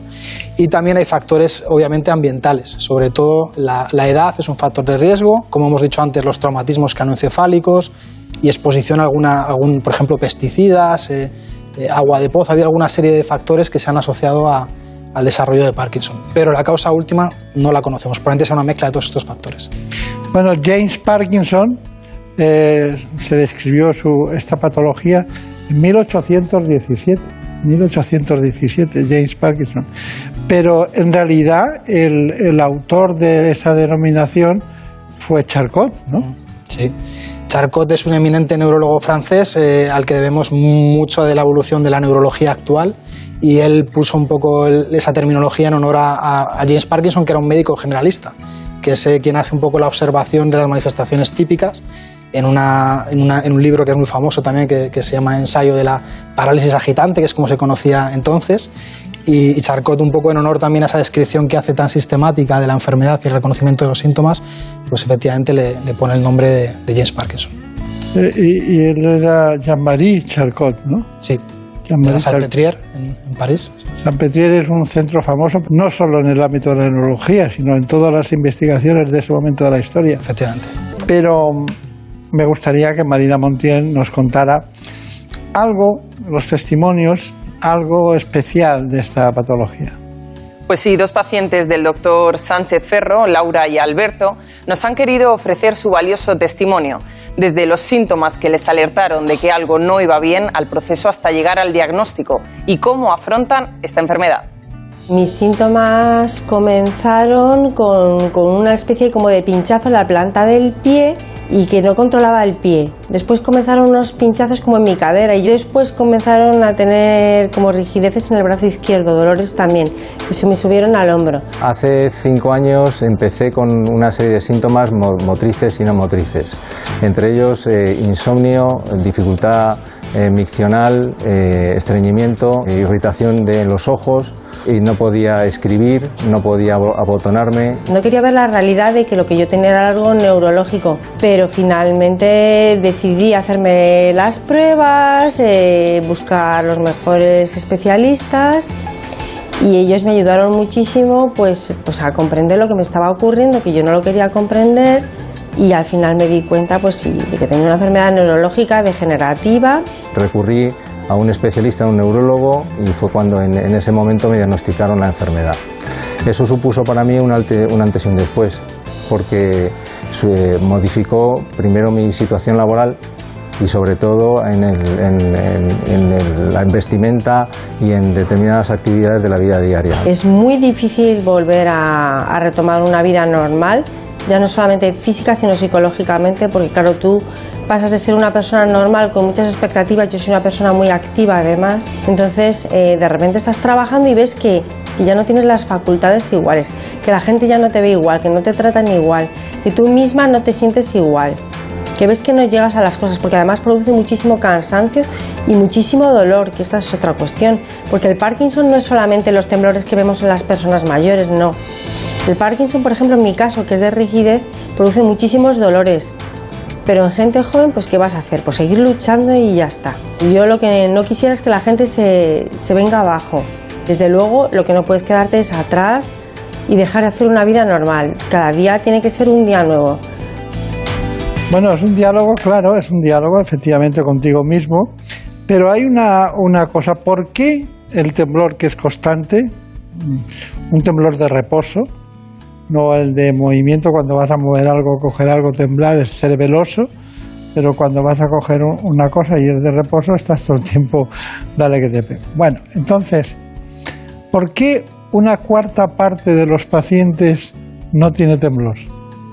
No sabemos muy bien eh, si el temblor es compensatorio y es como una especie de, manifestación que eh, compensa un poco lo que es la, sintomatología del Parkinson o que es una diferente afectación de otras vías. eh, en unas personas se afecten, hemos hablado de la sustancia negra, pero obviamente el Parkinson no solo se restringe a esa zona, sino que hay otras zonas del cerebro que se pueden ver afectadas. En función de cómo esa afectación vaya eh, evolucionando, pues puede haber unas manifestaciones o no.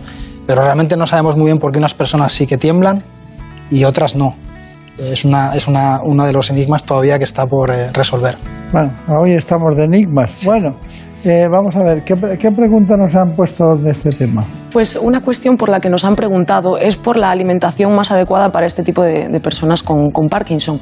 Uno de nuestros espectadores, de hecho, nos habla de que ha escuchado hablar de los beneficios de unos alimentos sobre otros y muy especialmente, además, del chocolate. No sé si usted nos puede confirmar o desmentir esta información. Sí, a priori en principio no hacemos ninguna recomendación específica de alimentación, sobre todo en las fases un poco iniciales de la enfermedad.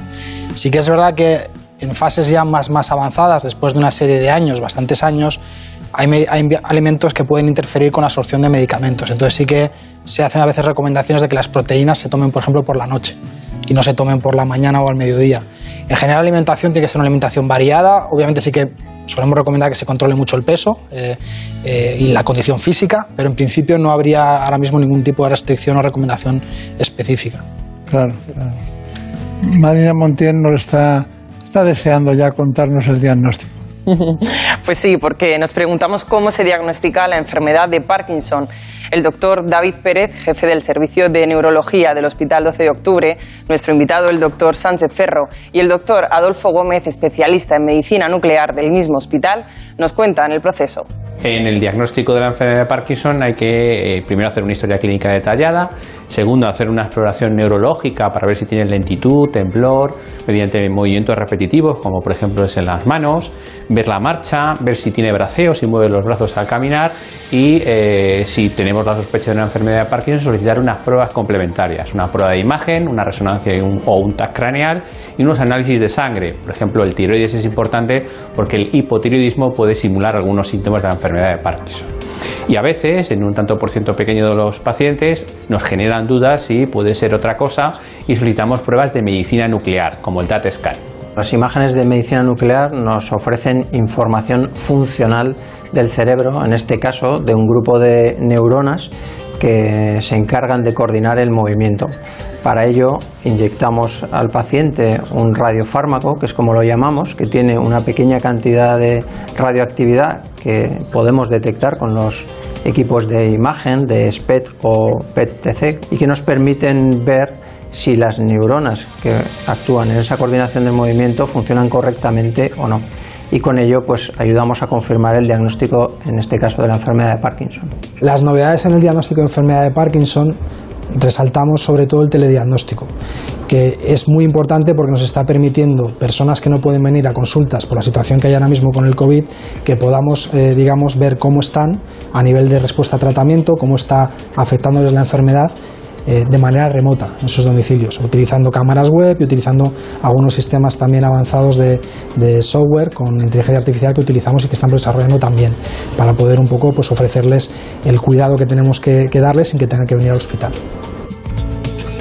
Bueno, ¿y qué me dice? Voy a, voy a dejar a ver lo que, nos, lo que ha preparado María Montiel y ahora me cuenta usted qué le parece. Vamos con el tratamiento. Pues sí, porque creo que todos lo estábamos esperando. El tratamiento. Hemos visto que esta enfermedad cursa con síntomas muy diferentes, pero hay algunos comunes como la rigidez. Hemos preguntado a los especialistas cómo se trata el Parkinson y qué novedades hay en la actualidad. Lo vemos el tratamiento actual de la enfermedad de Parkinson sigue siendo el tratamiento farmacológico y sobre todo la levodopa, que es un fármaco que se descubrió en los años 60 y sigue siendo el paradigma de eficacia en el tratamiento de la enfermedad de Parkinson. Sí es verdad que hay otros fármacos que se utilizan, agonistas dopaminérgicos y otras pastillas que potencian ese efecto de la levodopa, pero sigue siendo la pieza clave. Hoy en día tenemos otras eh, terapias avanzadas como infusión directa en el estómago, eh, infusión subcutánea de sustancias que mejoran los síntomas, incluso la cirugía del Parkinson, que es introducir un estimulador profundo hasta un núcleo en el cerebro que hace que disminuyan algunos de los síntomas, especialmente el temblor.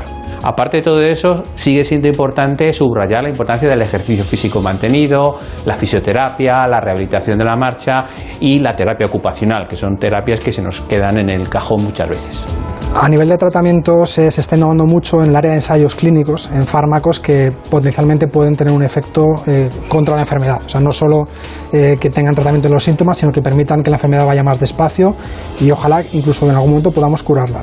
Todavía no hemos llegado ahí, pero sí que se está trabajando mucho con fármacos, por ejemplo, intravenosos, que administramos aquí en el hospital de día, que se pegan a unas proteínas que se acumulan en el cerebro, son tratamientos inmunológicos, lo que se llaman inmunoterapias, y hacen que el cuerpo pues, las extraiga y ya no se depositen. Y un poco la esperanza que tenemos eh, que es que esto permita, pues, como digo, enlentecer o curar estas enfermedades, y es en lo que estamos trabajando. Muy bien, conviene que sigan trabajando porque así vamos aprendiendo todos. ¿Qué otras preguntas nos han hecho? Pues también nos han preguntado si las personas con, con, Parkinson pueden llegar a tener episodios de mal humor, irritabilidad, incluso llegar a la paranoia. No sé qué nos puede contar usted de este tema. En algunos casos la enfermedad de Parkinson sí que puede cursar con manifestaciones que se llaman neuropsiquiátricas. Neuropsiquiátricas, entiendo, sobre todo lo más conocido son alteraciones de estado de ánimo. Es muy frecuente que las personas algunas personas puedan tener depresión y, ansiedad también. Es frecuente que también por las alteraciones que se producen en el cerebro, no solo por el diagnóstico, las implicaciones del, diagnóstico. Y en algunos casos sí que puede haber también algunos trastornos de lo que nosotros conocemos en nuestro argot como ya cuadros más de psicóticos, de, con alucinaciones, y de acción un poco delirante. Esto es menos frecuente, es más excepcional puede verse a veces asociado un poco también a algún tipo de fármacos, sobre todo lo que llamamos agonistas dopaminérgicos, y es algo que solemos vigilar bien y controlar bien y vamos que en ese sentido pues si los pacientes notan cualquier cosa nos lo suelen comunicar y por no tampoco alarmar a la población general. Perfecto. ¿Qué, qué me ha dicho? Me, me, me estaba hablando del tratamiento. ¿Qué le ha parecido el tratamiento que hemos planteado nosotros? Pues muy correcto eh, en el sentido de que efectivamente pues lo que solemos utilizar es una combinación de fármacos que permiten tratar los síntomas y obviamente recomendamos mucho la parte del ejercicio físico porque se ha visto que tiene un potencial protector, o sea que el ejercicio físico hace que la enfermedad pueda ir más despacio.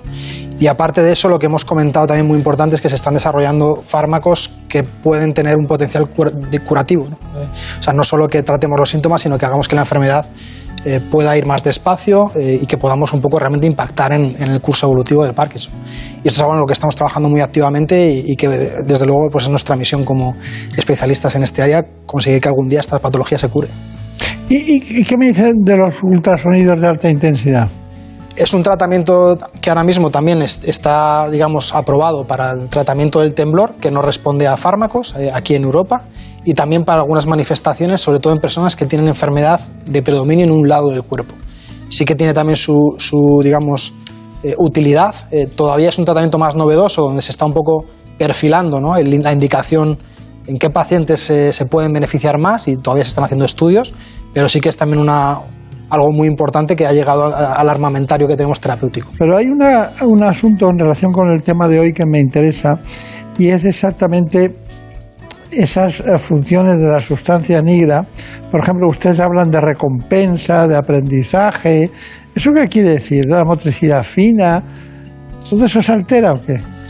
Sí, se altera. Sobre todo lo, el Parkinson más característico es la afectación en la movilidad. Lo, todos conocemos un poco el, el, estereotipo que tenemos un poco en la imagen es el temblor. Lo más característico no es tanto el temblor como la lentitud de movimiento, eh, que se ha visto en un vídeo de los que han mostrado. Pero la percepción temporal, hablan de... También a veces se afectan funciones más refinadas del cerebro, como efectivamente es la, la capacidad visoespacial, eh, que es, por ejemplo, si uno va a aparcar, a veces puede tener problemas para saber cómo colocar el coche. Esto normalmente ocurre en fases muy, muy tardías y no en todas las personas también, pero sí puede ocurrir. Y no quería dejar pasar la relación entre depresión y Parkinson, que ya sé que se ha citado, pero marque bien los, los términos de eso. Sí, aproximadamente un 30% de las personas con Parkinson pueden experimentar eh, depresión. O sea que es una, una relación bastante habitual o bien por los mecanismos de la afectación del cerebro, de los sistemas que controlan nuestro estado de ánimo. Nosotros en el cerebro tenemos sistemas que controlan el estado de ánimo, que hemos hablado un poco también del efecto de la dopamina eh, en estos sistemas también. Eh, también un poco el diagnóstico, saber que uno tiene una enfermedad crónica, que le puede incapacitar, pues obviamente también tiene un impacto. O sea que normalmente sí que hay una serie de factores que favorezcan que, que uno pueda tener depresión. Está bien. Bueno, y a la hora del tratamiento debe ser complicado, ¿no? A la hora del tratamiento... Parkinson y, y depresión es algo que sí que prestamos mucha atención. Algunas de las medicaciones que utilizamos para mejorar el movimiento tienen también efectos positivos en el estado de ánimo, sobre todo los agonistas, y sí que a veces tenemos que combinar fármacos. O sea que a veces no es suficiente con los. Con, claro. Y hay que combinar fármacos. Perfecto. Bueno, Brenda, vamos con la noticia esa tan especial del implante cerebral. Pues sí, terminamos la actualidad de hoy con otro gran avance, ya que la tecnología ha conseguido generar el primer tuit enviado con la mente. Ha sido posible gracias a un implante que conecta el cerebro de un enfermo de ELA con un ordenador. Una tecnología pionera que podría ayudar también a tratar el Parkinson o la epilepsia.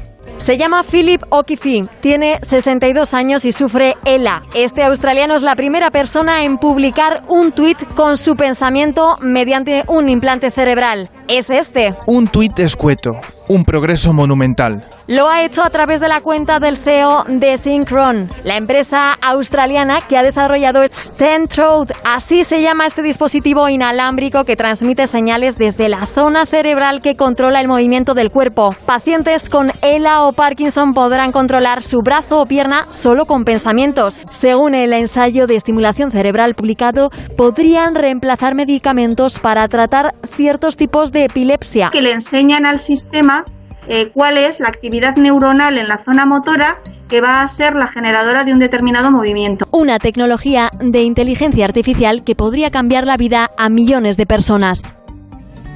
Bueno, pues está muy bien, sobre todo que cambie la vida a millones de personas. Doctor Sánchez Cerro, es muy importante para nosotros que nos diga sus conclusiones.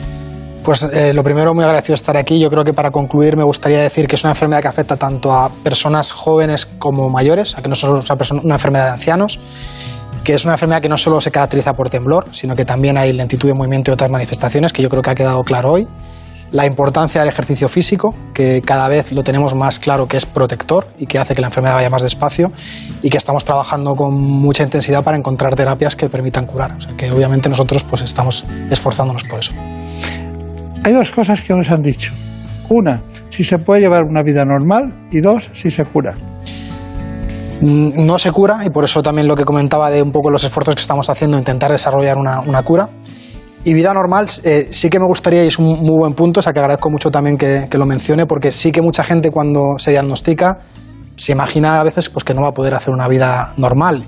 Y sí que durante un periodo de muchos, muchos años, y muchos años pueden ser 10, 20 años, eh, la enfermedad puede estar muy bien controlada y se puede hacer una vida perfectamente normal. Hay muchísimas personas que están trabajando que no sabemos que tienen Parkinson y que, y que están haciendo una vida funcional y normal, con las medicaciones y haciendo deporte y bien tratados. Muy bien, pues nos vemos aquí dentro de 50 años. Seguiremos hablando de Parkinson, a ver si ya se cura. Y hoy tenemos que felicitar a, a Marina Montiel, que es su cumpleaños. No vamos a decir cuántos. A mí no me gusta decir los años, lo- los de los hombres, imagínese los de las mujeres. Así que muchas felicidades en nombre de todos, todo el equipo. Muchas gracias. doctor.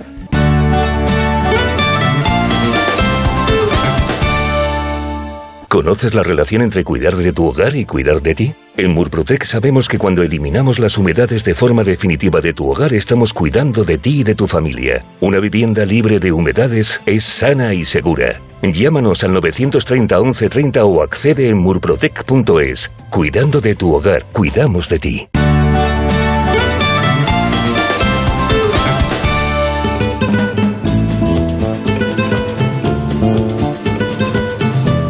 Ha llegado el momento de conocer lo que publican nuestros compañeros de La Razón en ese suplemento de A tu Salud. Saludos desde La Razón. Esta semana dedicamos nuestro tema de portada a hablar de cómo la crisis energética y la inflación disparada ya están pasando factura a la salud de los españoles. Y lo peor está por llegar, ya que los médicos nos advierten de que este invierno aumentarán las complicaciones respiratorias, las infecciones, la malnutrición, las tasas de obesidad y también el agravamiento de las patologías crónicas en los casos de personas dependientes de aparatos eléctricos. Por ello, las plataformas de pacientes urgen la necesidad de poner soluciones sobre la mesa. En nuestra sección de alimentación, con motivo del Día Internacional del Chocolate, contamos por qué si es bueno tomar este alimento, aunque la clave está en elegir el cacao más puro, siempre por encima del 72%. Y también nos hacemos eco de la reunión de la industria que ha tenido lugar esta semana en Santander, donde la ministra de Sanidad, Carolina Darias, ha anunciado que el plan estratégico de la industria farmacéutica está ya en marcha. Además, hablamos de infecciones de prótesis de rodilla y de cadera con el responsable de la nueva unidad de patología séptica del Hospital Quirón Salud Barcelona, mientras que en nuestra sección La Rebótica ofrecemos todos los consejos necesarios para lograr una lactancia materna exitosa desde el primer día. Y en nuestra contra entrevistamos a Joan Ortín, autor del libro Para soñar hay que dormir, donde nos da las claves para liberarnos de las preocupaciones y dejar atrás el insomnio. Pero como siempre, estos son solo algunos de los contenidos. Encontrarán más información en las páginas del suplemento a tu salud y durante toda la semana nuestra web www.larazón.es barra salud. Sin más, que pasen una feliz semana y cuídense.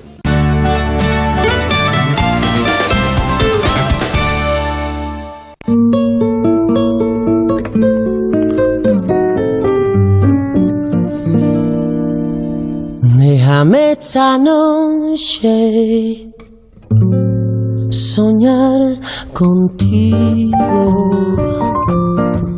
Déjame imaginarme en tu labio lo mío. Déjame. Finalmente tenemos un gran interés en aquellas mujeres que buscan tener descendencia a través de la reproducción asistida. Lo hacemos con el doctor Juan Antonio García Velasco, ginecólogo y director del IBI de Madrid. que mi mano en la tuya. Aunque antes ya lo saben ustedes, antes es mucho mejor que conozcamos en profundidad las coordenadas de la reproducción asistida.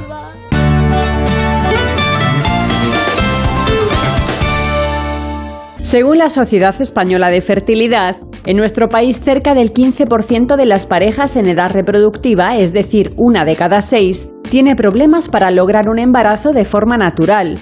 Las causas pueden ser variadas, pueden originarse en el varón, en la mujer, en ambos o tener un origen desconocido. Los principales factores de infertilidad femenina son la edad avanzada, anomalías en el útero, las trompas o los ovarios, o enfermedades como la endometriosis. Para hacerle frente a estos y otros obstáculos y lograr la deseada gestación, la ciencia trabaja sin descanso poniendo en práctica técnicas de reproducción asistida, desde la inseminación artificial o la fecundación in vitro, a tratamientos muy demandados en la actualidad y que cubren además otras necesidades, como la maternidad diferida mediante la vitrificación de óvulos o las mujeres sin pareja masculina que quieren ser madres. España se sitúa a la cabeza de Europa en número de tratamientos gracias a la excelencia de los profesionales, a la legislación y a la avanzada tecnología. De hecho, ya el 9% de los nacimientos que se producen en nuestro país es gracias a estas técnicas. Bueno, está con nosotros hoy un experto que trabaja en Madrid, pertenece a un grupo muy importante, pionero en este ámbito en España y posiblemente en el mundo, que es el IBI, se encuentra como sede central en Valencia, aunque lo de central es siempre donde está el conocimiento o donde está cualquier especialista que sea capaz de solucionar un problema. Pero bueno, eh, me gustaría que alguien nos, nos dijera, Brenda, por favor, quién es el doctor García Velasco. Pues les presento al doctor Juan Antonio García Velasco, es ginecólogo, especialista en reproducción asistida y es director del IBI, el Instituto Valenciano de Infertilidad de Madrid. Un placer, doctor. Bueno, hay una, hay una cuestión, es que la primera de todas, a mí me parece que eh, cuando debe acudir precisamente una pareja al ginecólogo con temas de reproducción asistida. Bueno, eso depende básicamente de la edad que tenga la mujer. Es lo más importante, es lo que marca la facilidad o dificultad para tener hijos y es la edad de ella. En función de la edad que tenga, pues esperarán un tiempo prudencial, que siempre se habla de un año, pero si, si tenemos más de 35 años, a lo mejor hay que consultar antes, a lo mejor a los seis meses, ¿no? Y, y hablamos eso de entre seis meses y un año en función de la edad. Por abajo de 35 años, un añito, por encima de 35, seis meses más o menos. Ahí es cuando habría que hacer unas pruebas básicas y entender si hay algún problema o si no lo hay, podemos seguir esperando. Eso sería, ¿y- y ¿en qué consisten las pruebas, esa, esa peque- pequeña aproximación a ver dónde estamos? ¿no? Bueno, el enfoque es relativamente sencillo. En, en el varón es mucho más sencillo. En la, en la reproducción, con tener un seminograma, un estudio del semen, ver si tiene un, pues, un- una buena concentración, un buen número, una movilidad, una morfología adecuada. Y en la paciente, en la mujer, tendríamos que mirar pues, que tenga un útero normal, con una ecografía, ver que los ovarios estén bien y luego hacer un perfil hormonal. eh, asegurarse que las hormonas están bien, incluidas cosas que a veces no pensamos, como puede ser la función del tiroides, y la hormona prolactina, que también eh, está relacionada con la fertilidad. Por lo tanto, unos análisis, una ecografía, un seminograma, y con esto tenemos un enfoque bastante claro de si tenemos un problema importante o no tenemos ningún problema. ¿Y cómo, cómo se reparte el tema de a quién, quién, qué porcentaje es debido a la mujer y qué porcentaje es debido al hombre? Pues si hablamos de porcentajes, podemos decir que el 40% sería un factor masculino, 40% sería un factor femenino y habría un 20% de factor mixto, ¿no? que serían causas de los dos. Lo que ocurre es que el factor masculino es relativamente sencillo de, de solucionar y el factor femenino es mucho más complejo. ¿no? Ya. Dentro del factor masculino, eh, ¿qué es lo más frecuente? Bueno, la realidad es que eh, los hombres cada vez están peor, ¿no? O sea, la, la calidad seminal va cayendo en picado y, de hecho, los criterios de normalidad de, la OMS, ¿no? Que son los que marcan un poco los, los umbrales, los van bajando progresivamente a medida que pasan los años. No se sabe muy bien por qué, pero la realidad es que cada vez hay menos cantidad y menos movilidad. Puede tener que ver con, probablemente con cosas que ni conozcamos de- del del estilo de vida, de la dieta, del trabajo, del estrés, pero no está muy claro el por qué. La realidad es que la calidad seminal cada vez es más pobre y eso hace que cada vez cueste más tener hijos. Y, y en la mujer hay una lista importante de factores. ¿no? Sí, la mujer es mucho más eh, complejo y además eh, yo creo que al final, aunque hablamos de esta distribución de, digamos, de, factores etiológicos, de causas ¿no? de la fertilidad o de la infertilidad, eh, al final depende básicamente de un buen ovocito. Nos va a hacer falta evidentemente una buena salud integral, un, un útero que sea receptivo, pero al final si tenemos un buen ovocito las cosas saldrán bien y si no tenemos un buen ovocito va a ser tremendamente complicado y ahí volvemos a la edad. Pero, pero hay muchos factores, efectivamente hay problemas en las trompas, puede haber problemas en el endometrio, podemos tener problemas en los ovarios, podemos tener problemas mixtos, quistes, endometriosis, ovarios poliquísticos, es mucho más complejo, mucho más largo, que también tiene solución. La, la técnica ha avanzado muchísimo, pero, pero es verdad que es más complejo. ¿Se, sig- se siguen viendo eh, obstrucciones de trompa o pro- problemas de trompas que, que no son permeables? Sí, sí, sigue habiendo patología tubárica eh, por obstrucciones, muchas veces debidas a infecciones.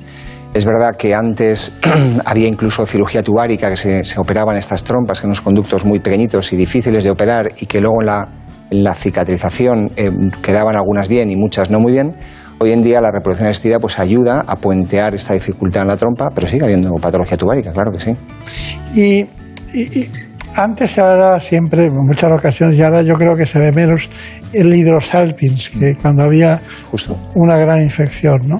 Eso se sigue viendo porque hay patología que genera también adherencias, ¿no? Como, como, como trozos, digamos, de, de peritoneo, de, de las tripas, entre comillas, vamos a decir, del peritoneo que produce adhesiones, adherencias, y eso obstruye el paso de las secreciones de las trompas. Entonces acumula líquido esa trompa y ese líquido es tóxico para el embrión. Por lo tanto, hay que quitarlo. Hay que o bien drenarlo o bien quitar la trompa para que no entorpezca la implantación del embrión. Claro. Y bueno, eh, usted ya ha hablado de la edad, pero la edad avanzada sería un obstáculo, ¿no? Claro, y ese es el principal problema por el que hoy hay, hay tanta gente que recurre a la reproducción asistida y por el que hay tantas unidades públicas y privadas en, en nuestro país y en todo el mundo. ¿no? Hay, una, hay una cosa que no es un criterio médico, es un dato demográfico y es que cada vez tenemos los niños más tarde y gente que se embaraza en la segunda década de la vida hay muy poca. La mayoría se embarazan en, en la tercera década y mucha gente y cada vez más al final de la tercera década y al principio de la cuarta. Y ahí ya la fertilidad cae en picado. Entonces, intentar tener un hijo con 40, 42 o 44 años con ovocitos propios es posible. Hay gente que incluso se embaraza espontáneamente, lógicamente, pero es cada vez más complicado y hay más fallos reproductivos, más abortos, más complicaciones. ¿no? Eso es el- eh, lo que ha cambiado completamente el, el trabajo que hacemos. Antes veíamos parejas más jóvenes y aplicábamos técnicas más sencillas y cada vez las parejas o las mujeres deciden tener hijos un poquito más más tarde porque físicamente y en su vida personal y, y familiar y, y- y profesional están muy bien, pero para tener un hijo los ovarios ya están un poquito a veces avanzados en, en- en su capacidad para engendrar. ¿no? ¿Y, y, cuándo hay que hacer un estudio genético preimplantacional? Eh, bueno, el- estudio de los embriones es, es interesante y es interesante cuando el riesgo se dispara. Es decir, estudiar los embriones a una mujer joven, pues a lo mejor no tiene un beneficio muy importante porque el, el riesgo de que ese embrión no esté bien es muy pequeño.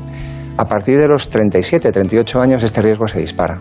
Y llegamos a lo mejor a los 40 años y el 70-80% de los embriones ya está mal. Y con 43 años a lo mejor es el 90%.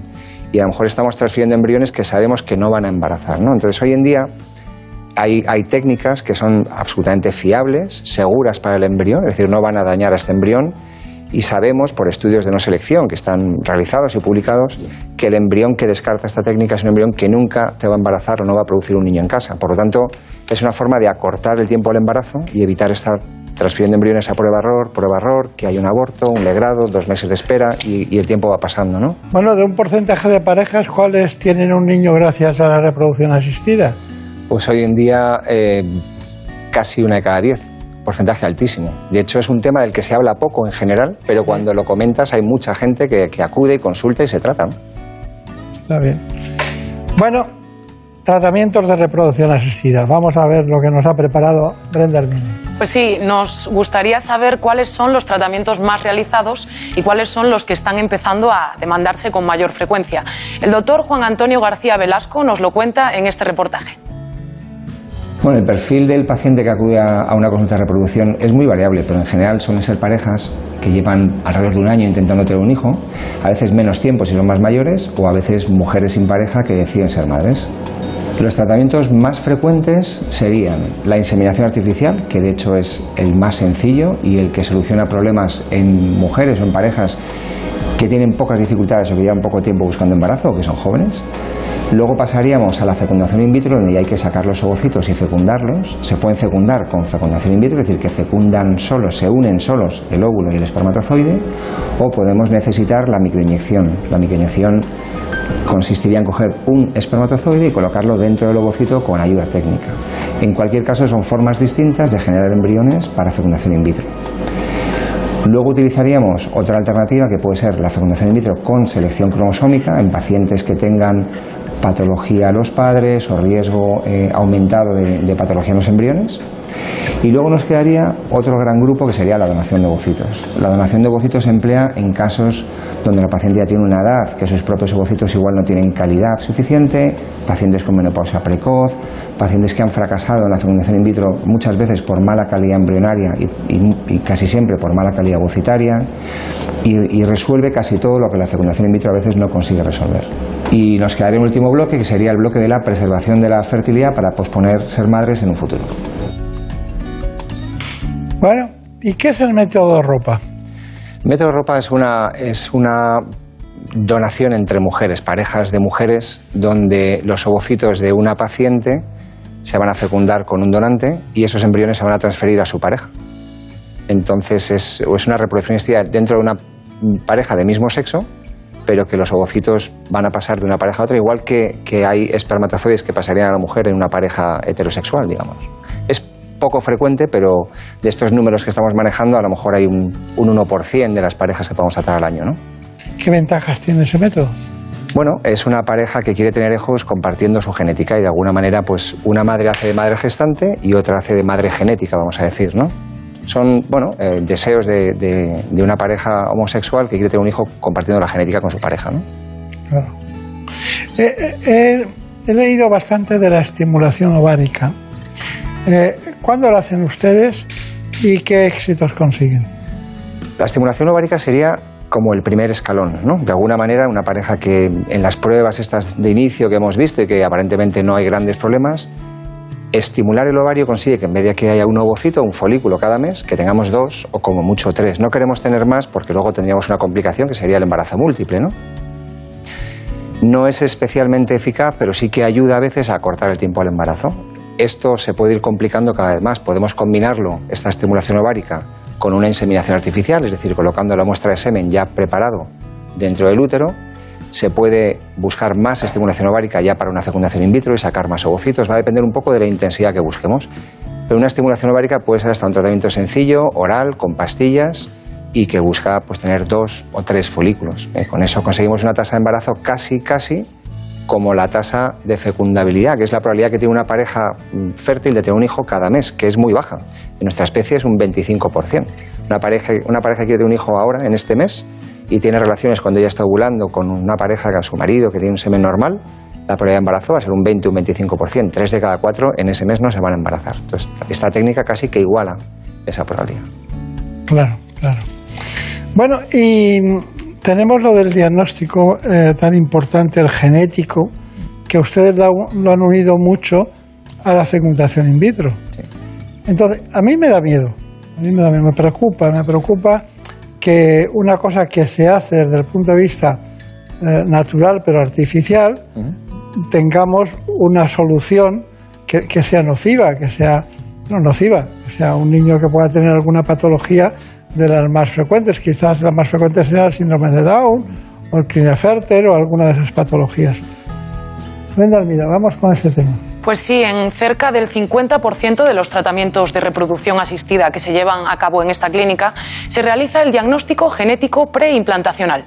Nosotros hemos querido conocer en qué consiste y en qué casos está indicado. Fernando Bronet, director del laboratorio de IBI de Madrid, nos lo explica con detalle. El diagnóstico genético preimplantacional es una herramienta que tenemos dentro de las clínicas de reproducción asistida que nos permite estudiar y abordar los embriones para conocer tanto su estatus cromosómico como si son portadores de enfermedades monogénicas. Es decir, vamos a poder conocer si los embriones tienen alguna anomalía antes de ser transferidos al útero materno. Está indicado para dos tipos de pacientes. Por un lado, aquellos que sí que conocemos que son portadores de alguna enfermedad y por otro, aquellos que no tienen una enfermedad diagnosticada o bien portadores de alguna anomalía anomalía cromosómica o alguna enfermedad monogénica, pero que sabemos que están produciendo por alguna causa eh, embriones que tienen un alto eh, porcentaje de eh, anomalías cromosómicas. Por ejemplo, la edad materna avanzada. Sabemos que a medida que avanza la edad tenemos más probabilidades de tener embriones cromosómicamente anormales. Bueno, las ventajas de esto en general es, es que podemos reducir el tiempo en conseguir lograr ese embarazo. ¿Por qué? Porque al final lo que vamos a, a- a elegir el embrión que no es portador de esas anomalías cromosómicas que generalmente termina o bien en un aborto o, en una, o, no da lugar a un embarazo. En el caso de los, eh, de los pacientes que sí que tienen una enfermedad, evitamos que hereden esa enfermedad a su descendencia. Eh, Actualmente eh, la edad media de, de- los pacientes ha aumentado un poco, lo que significa que eh, hay más pacientes con una edad avanzada y por lo tanto que recurren más a esta herramienta para poder evitar esos abortos o, esas, eh, o esos tiempos eh, excesivos por haber transferido embriones que no dan lugar a embarazos. Bueno, el diagnóstico genético al final es una herramienta que nos permite conseguir ese embarazo un poco antes mediante la elección de esos embriones que son cromosómicamente normales y esa es la ventaja al final de- de esta herramienta. Ese especialista es el gran apoyo del, del clínico, del ginecólogo, del que hace la indicación realmente, ¿no? Sin ninguna duda. Yo creo que, a ver, vivimos en el mundo de la información y lo que queremos es tener información. Eh, lo que vamos a hacer con un buen laboratorio y con una buena técnica es que el embrión que vamos a transferir, que nos dé cuanta más información mejor. No queremos transferir un embrión que no va a embarazar, no queremos transferir un embrión que va a producir un aborto y este estudio nos permite seleccionar los embriones que tienen mucho más potencial de embarazar. Este estudio hay que contarlo como es, no es peligroso, no es nocivo, no va a dañar al embrión, no se pierden embriones por estas biopsias. Es verdad que es invasivo, en la imagen lo hemos visto muy bien, cómo se hace la pequeña biopsia y la evolución de la técnica es muy rápida. Se está trabajando ya en un método que es no invasivo, es decir, sin tocar al embrión en el medio de cultivo, poder estudiar ahí el ADN y saber si efectivamente tiene un problema o no lo tiene. Lo que está claro es que como cada vez hay más dificultades para tener hijos, básicamente, como se comentaba en el vídeo ahora, por la edad materna avanzada, que es cuando aumentan estos problemas de, anomalías cromosómicas, la demanda de estos diagnósticos sigue creciendo y seguirá creciendo porque al final lo que buscamos es transferir un embrión sano que evite un fracaso que sea prueba-error o un, o, un, o un aborto inmediato. ¿no? ¿Cuál es la gran duda que tienen las parejas y en concreto las mujeres ante este tema? Bueno, eh, se le plantean varias dudas. Por un lado, el primero es el que estábamos comentando, si esto va a dañar al embrión, ¿no? El, hecho de, esta palabra de manipulación, ¿no? Pero realmente es, es como cualquier técnica que se hace en reproducción asistida. Claro que va a ser asistida, va a ser en el laboratorio con ayuda técnica, como, como en cualquier problema médico que tenemos, ¿no? Necesitamos tecnología que nos ayude a ponernos una prótesis de rodilla o a solucionarnos un problema de corazón, ¿no? Eh, por otro lado, es la precisión diagnóstica. Es decir, cómo de seguros estamos de que un embrión que transferimos es sano o que un embrión que descartamos que, no me va a embarazar. Y hay datos contundentes de que estas técnicas son absolutamente fiables. ¿no? Eso nos da tranquilidad también a los profesionales, el poderlo indicar cuando esté indicado. Y, eso es lo que está haciendo que la demanda siga creciendo. ¿no? Eh, lo que no hace esta técnica, que a veces es una cosa que se lee y que puede confundir a veces, es seleccionar un embrión como queremos. Es decir, esto no va a elegir un embrión eh, con unas características físicas determinadas o no va a ser nada parecido, nada parecido ni de lejos a la eugenesia. Es decir, lo que estamos haciendo es seleccionar embriones que no van a dar lugar a un niño en casa. Es lo que estamos haciendo. Claro. Bueno, eh, Elena Fernández Puyol ha preparado sobre vitrificación un, un trabajo. Brenda Armida, ¿nos lo? Así es, en los últimos años se ha disparado el número de mujeres que congelan sus óvulos para poder así posponer su maternidad. La doctora Susana Rabadán, ginecóloga del IBI de Madrid, nos explica en qué consiste esta técnica. La vitrificación de óvulos es una herramienta que nos permite, sobre todo, planificar el futuro reproductivo de una mujer en la que en, el momento presente no ve la posibilidad de, de la maternidad, pero es algo que no descarta y se quiere preparar para ese futuro. Consiste, en un primer lugar, en una estimulación ovárica. Con posterioridad extraemos los óvulos que se hayan generado para poderlos vitrificar, congelar y a futuro poderlos utilizar eh, en, una- en un ciclo de reproducción asistida, en una in vitro. El perfil de pacientes que acuden es verdad que es variado, suelen ser pacientes que están pensando en postergar su maternidad y forma parte un poco de su recorrido vital para poderse organizar y también hay un perfil de pacientes que recurren a la vitrificación de óvulos eh, de forma preventiva porque van a ser sometidas a algún tratamiento médico adicional. Eh, la edad a la que acuden las pacientes, pues es verdad que eh, estamos observando cierto cambio y hay cada vez más preocupación acerca del momento de su reserva ovárica. Este, este primer paso lo suelen dar antes de los 35 años y es algo realmente recomendable para situarse. Si bien es cierto que para eh, postergar maternidad, eh, la horquilla en la que más tratamientos hacemos es entre los 35 y 40 años. En relación a la viabilidad de estos óvulos vitrificados, realmente es que es muy alta. Es por esto que la llegada de la vitrificación ha permitido el que podamos eh, valorar congelar. Eh, tenemos una rentabilidad por óvulo muy parecida, muy similar al ovocito en fresco. Bueno, estamos hoy aprendiendo todas las cosas en relación, pero hay una con la, con la reproducción asistida, pero hay una que quiero saber y es ¿por qué la ovodonación es la, eh, con fertilización in vitro es la que tiene mayor éxito de todos? Bueno, porque de nuevo sale el tema de la edad de la mujer. los mejores ovocitos los tenemos cuando tenemos pues 20 a 25 a 30 años más o menos. Esos son los mejores óvulos, la época más fértil de una mujer. Y claro, si utilizamos ovocitos de gente tan joven, evidentemente los resultados son los mejores. Cuando ya vamos avanzando en la edad y hacemos tratamientos de reproducción con más edad, esos ovocitos van perdiendo calidad y va cayendo. Por eso mismo, en, en donación, la donante por ley en España tiene que tener entre 18 y 35 años. Son los ovocitos teóricamente de mejor calidad, que son los que dan mejores resultados. Claro, claro. Me gustaría mucho que nos diera usted sus conclusiones. Bueno, yo creo que hemos hablado mucho de la edad, la edad, la edad, cómo pesa la edad de, de la paciente, ¿no? En la, a, a la facilidad o dificultad para tener hijos. Yo creo que el mensaje sería este, ¿no? Es decir, si tenemos una edad por debajo de los 35 años, llevamos un tiempo prudencial de casi un año, pues consultar, hay, hay unidades públicas y privadas en toda España, consultar, hacer un estudio básico que hemos comentado y ver si hay algún problema o no, y si hay algún problema, ponerle solución. Eh, si tenemos más de 35 años, no esperemos un año, consultemos antes, porque vamos a estar un año esperando, si a lo mejor hay un problema que ya podemos detectar antes de tiempo, ¿no? Y si el tema de la maternidad no lo tenemos muy claro, la solución hoy en día es congelar ovocitos. Yo creo que eso es una revolución importante, es el tema del que se habla en, muchas reuniones familiares, no tanto, pero sí de amigas. Los pacientes vienen porque se lo cuentan entre ellas. Y la realidad es que uno puede congelar ovocitos y estar tranquilo. Y el día de mañana lo más probable es que se embarace sola esta mujer. Pero si necesita embarazarse y tiene alguna dificultad porque el tiempo ha pasado, podrá embarazarse con facilidad porque tendrá ovocitos de cuando era joven que funcionarán mucho mejor. Bueno, eh, quería, quería hacerle una pregunta antes de, finalizar el programa. Quería preguntarle, ¿no cree que hay más ahora, más centros en hospitales generales, en hospitales, macro hospitales de fecundación in vitro, de reproducción asistida? ¿Eso por qué es? Bueno, porque yo creo que se ha reconocido que, es una demanda social, una necesidad pública y que la, la sanidad pública tiene que dar cobertura hasta donde pueda de esta demanda. Por lo tanto, los servicios de ginecología que habitualmente se dedicaban a partos y a cirugía han incorporado la tercera sección de la especialidad, que es la fertilidad, y, y afortunadamente se van dotando estos hospitales con, con unidades, claro que sí. Entiendo. Pero nunca sabemos dónde están ustedes, porque siempre dices, ¿dónde estarán estos? Que en- están en el norte de Madrid, ¿no? En la zona norte. ¿no? Estamos en Aravaca, tenemos consultas en el centro, en Don Ramón de la Cruz también. Ah, claro. Claro, eso es que Aravaca. O sea que reproducción asistida Aravaca. Ahí hay que ir. El IBI. Bueno, pues muchas gracias.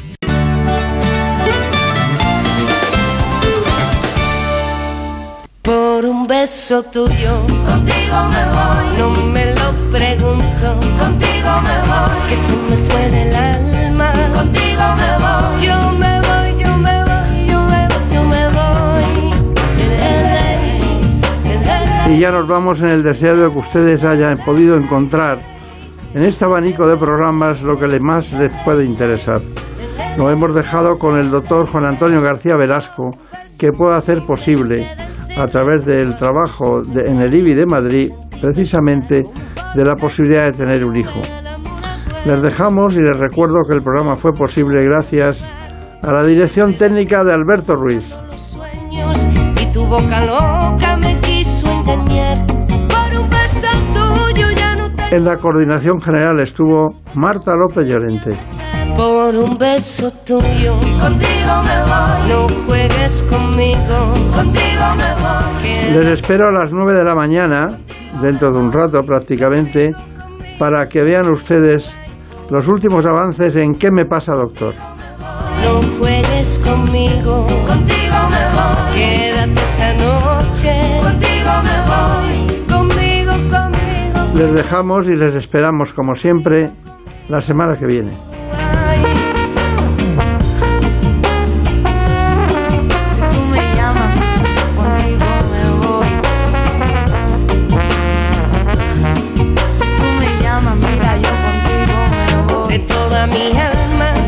Acabó el verano, pero la radio no se acaba nunca. por un beso tuyo. Contigo me voy. No me lo pregunto.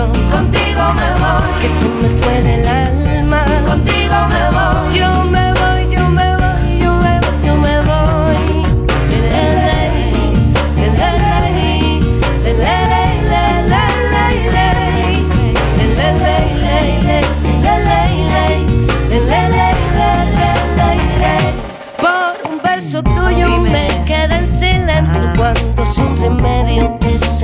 besar. Como por un beso tuyo el amor a duelo. Y perdiendo el miedo se dejó llevar. Y se enreda el tiempo mojando los sueños. Y tu boca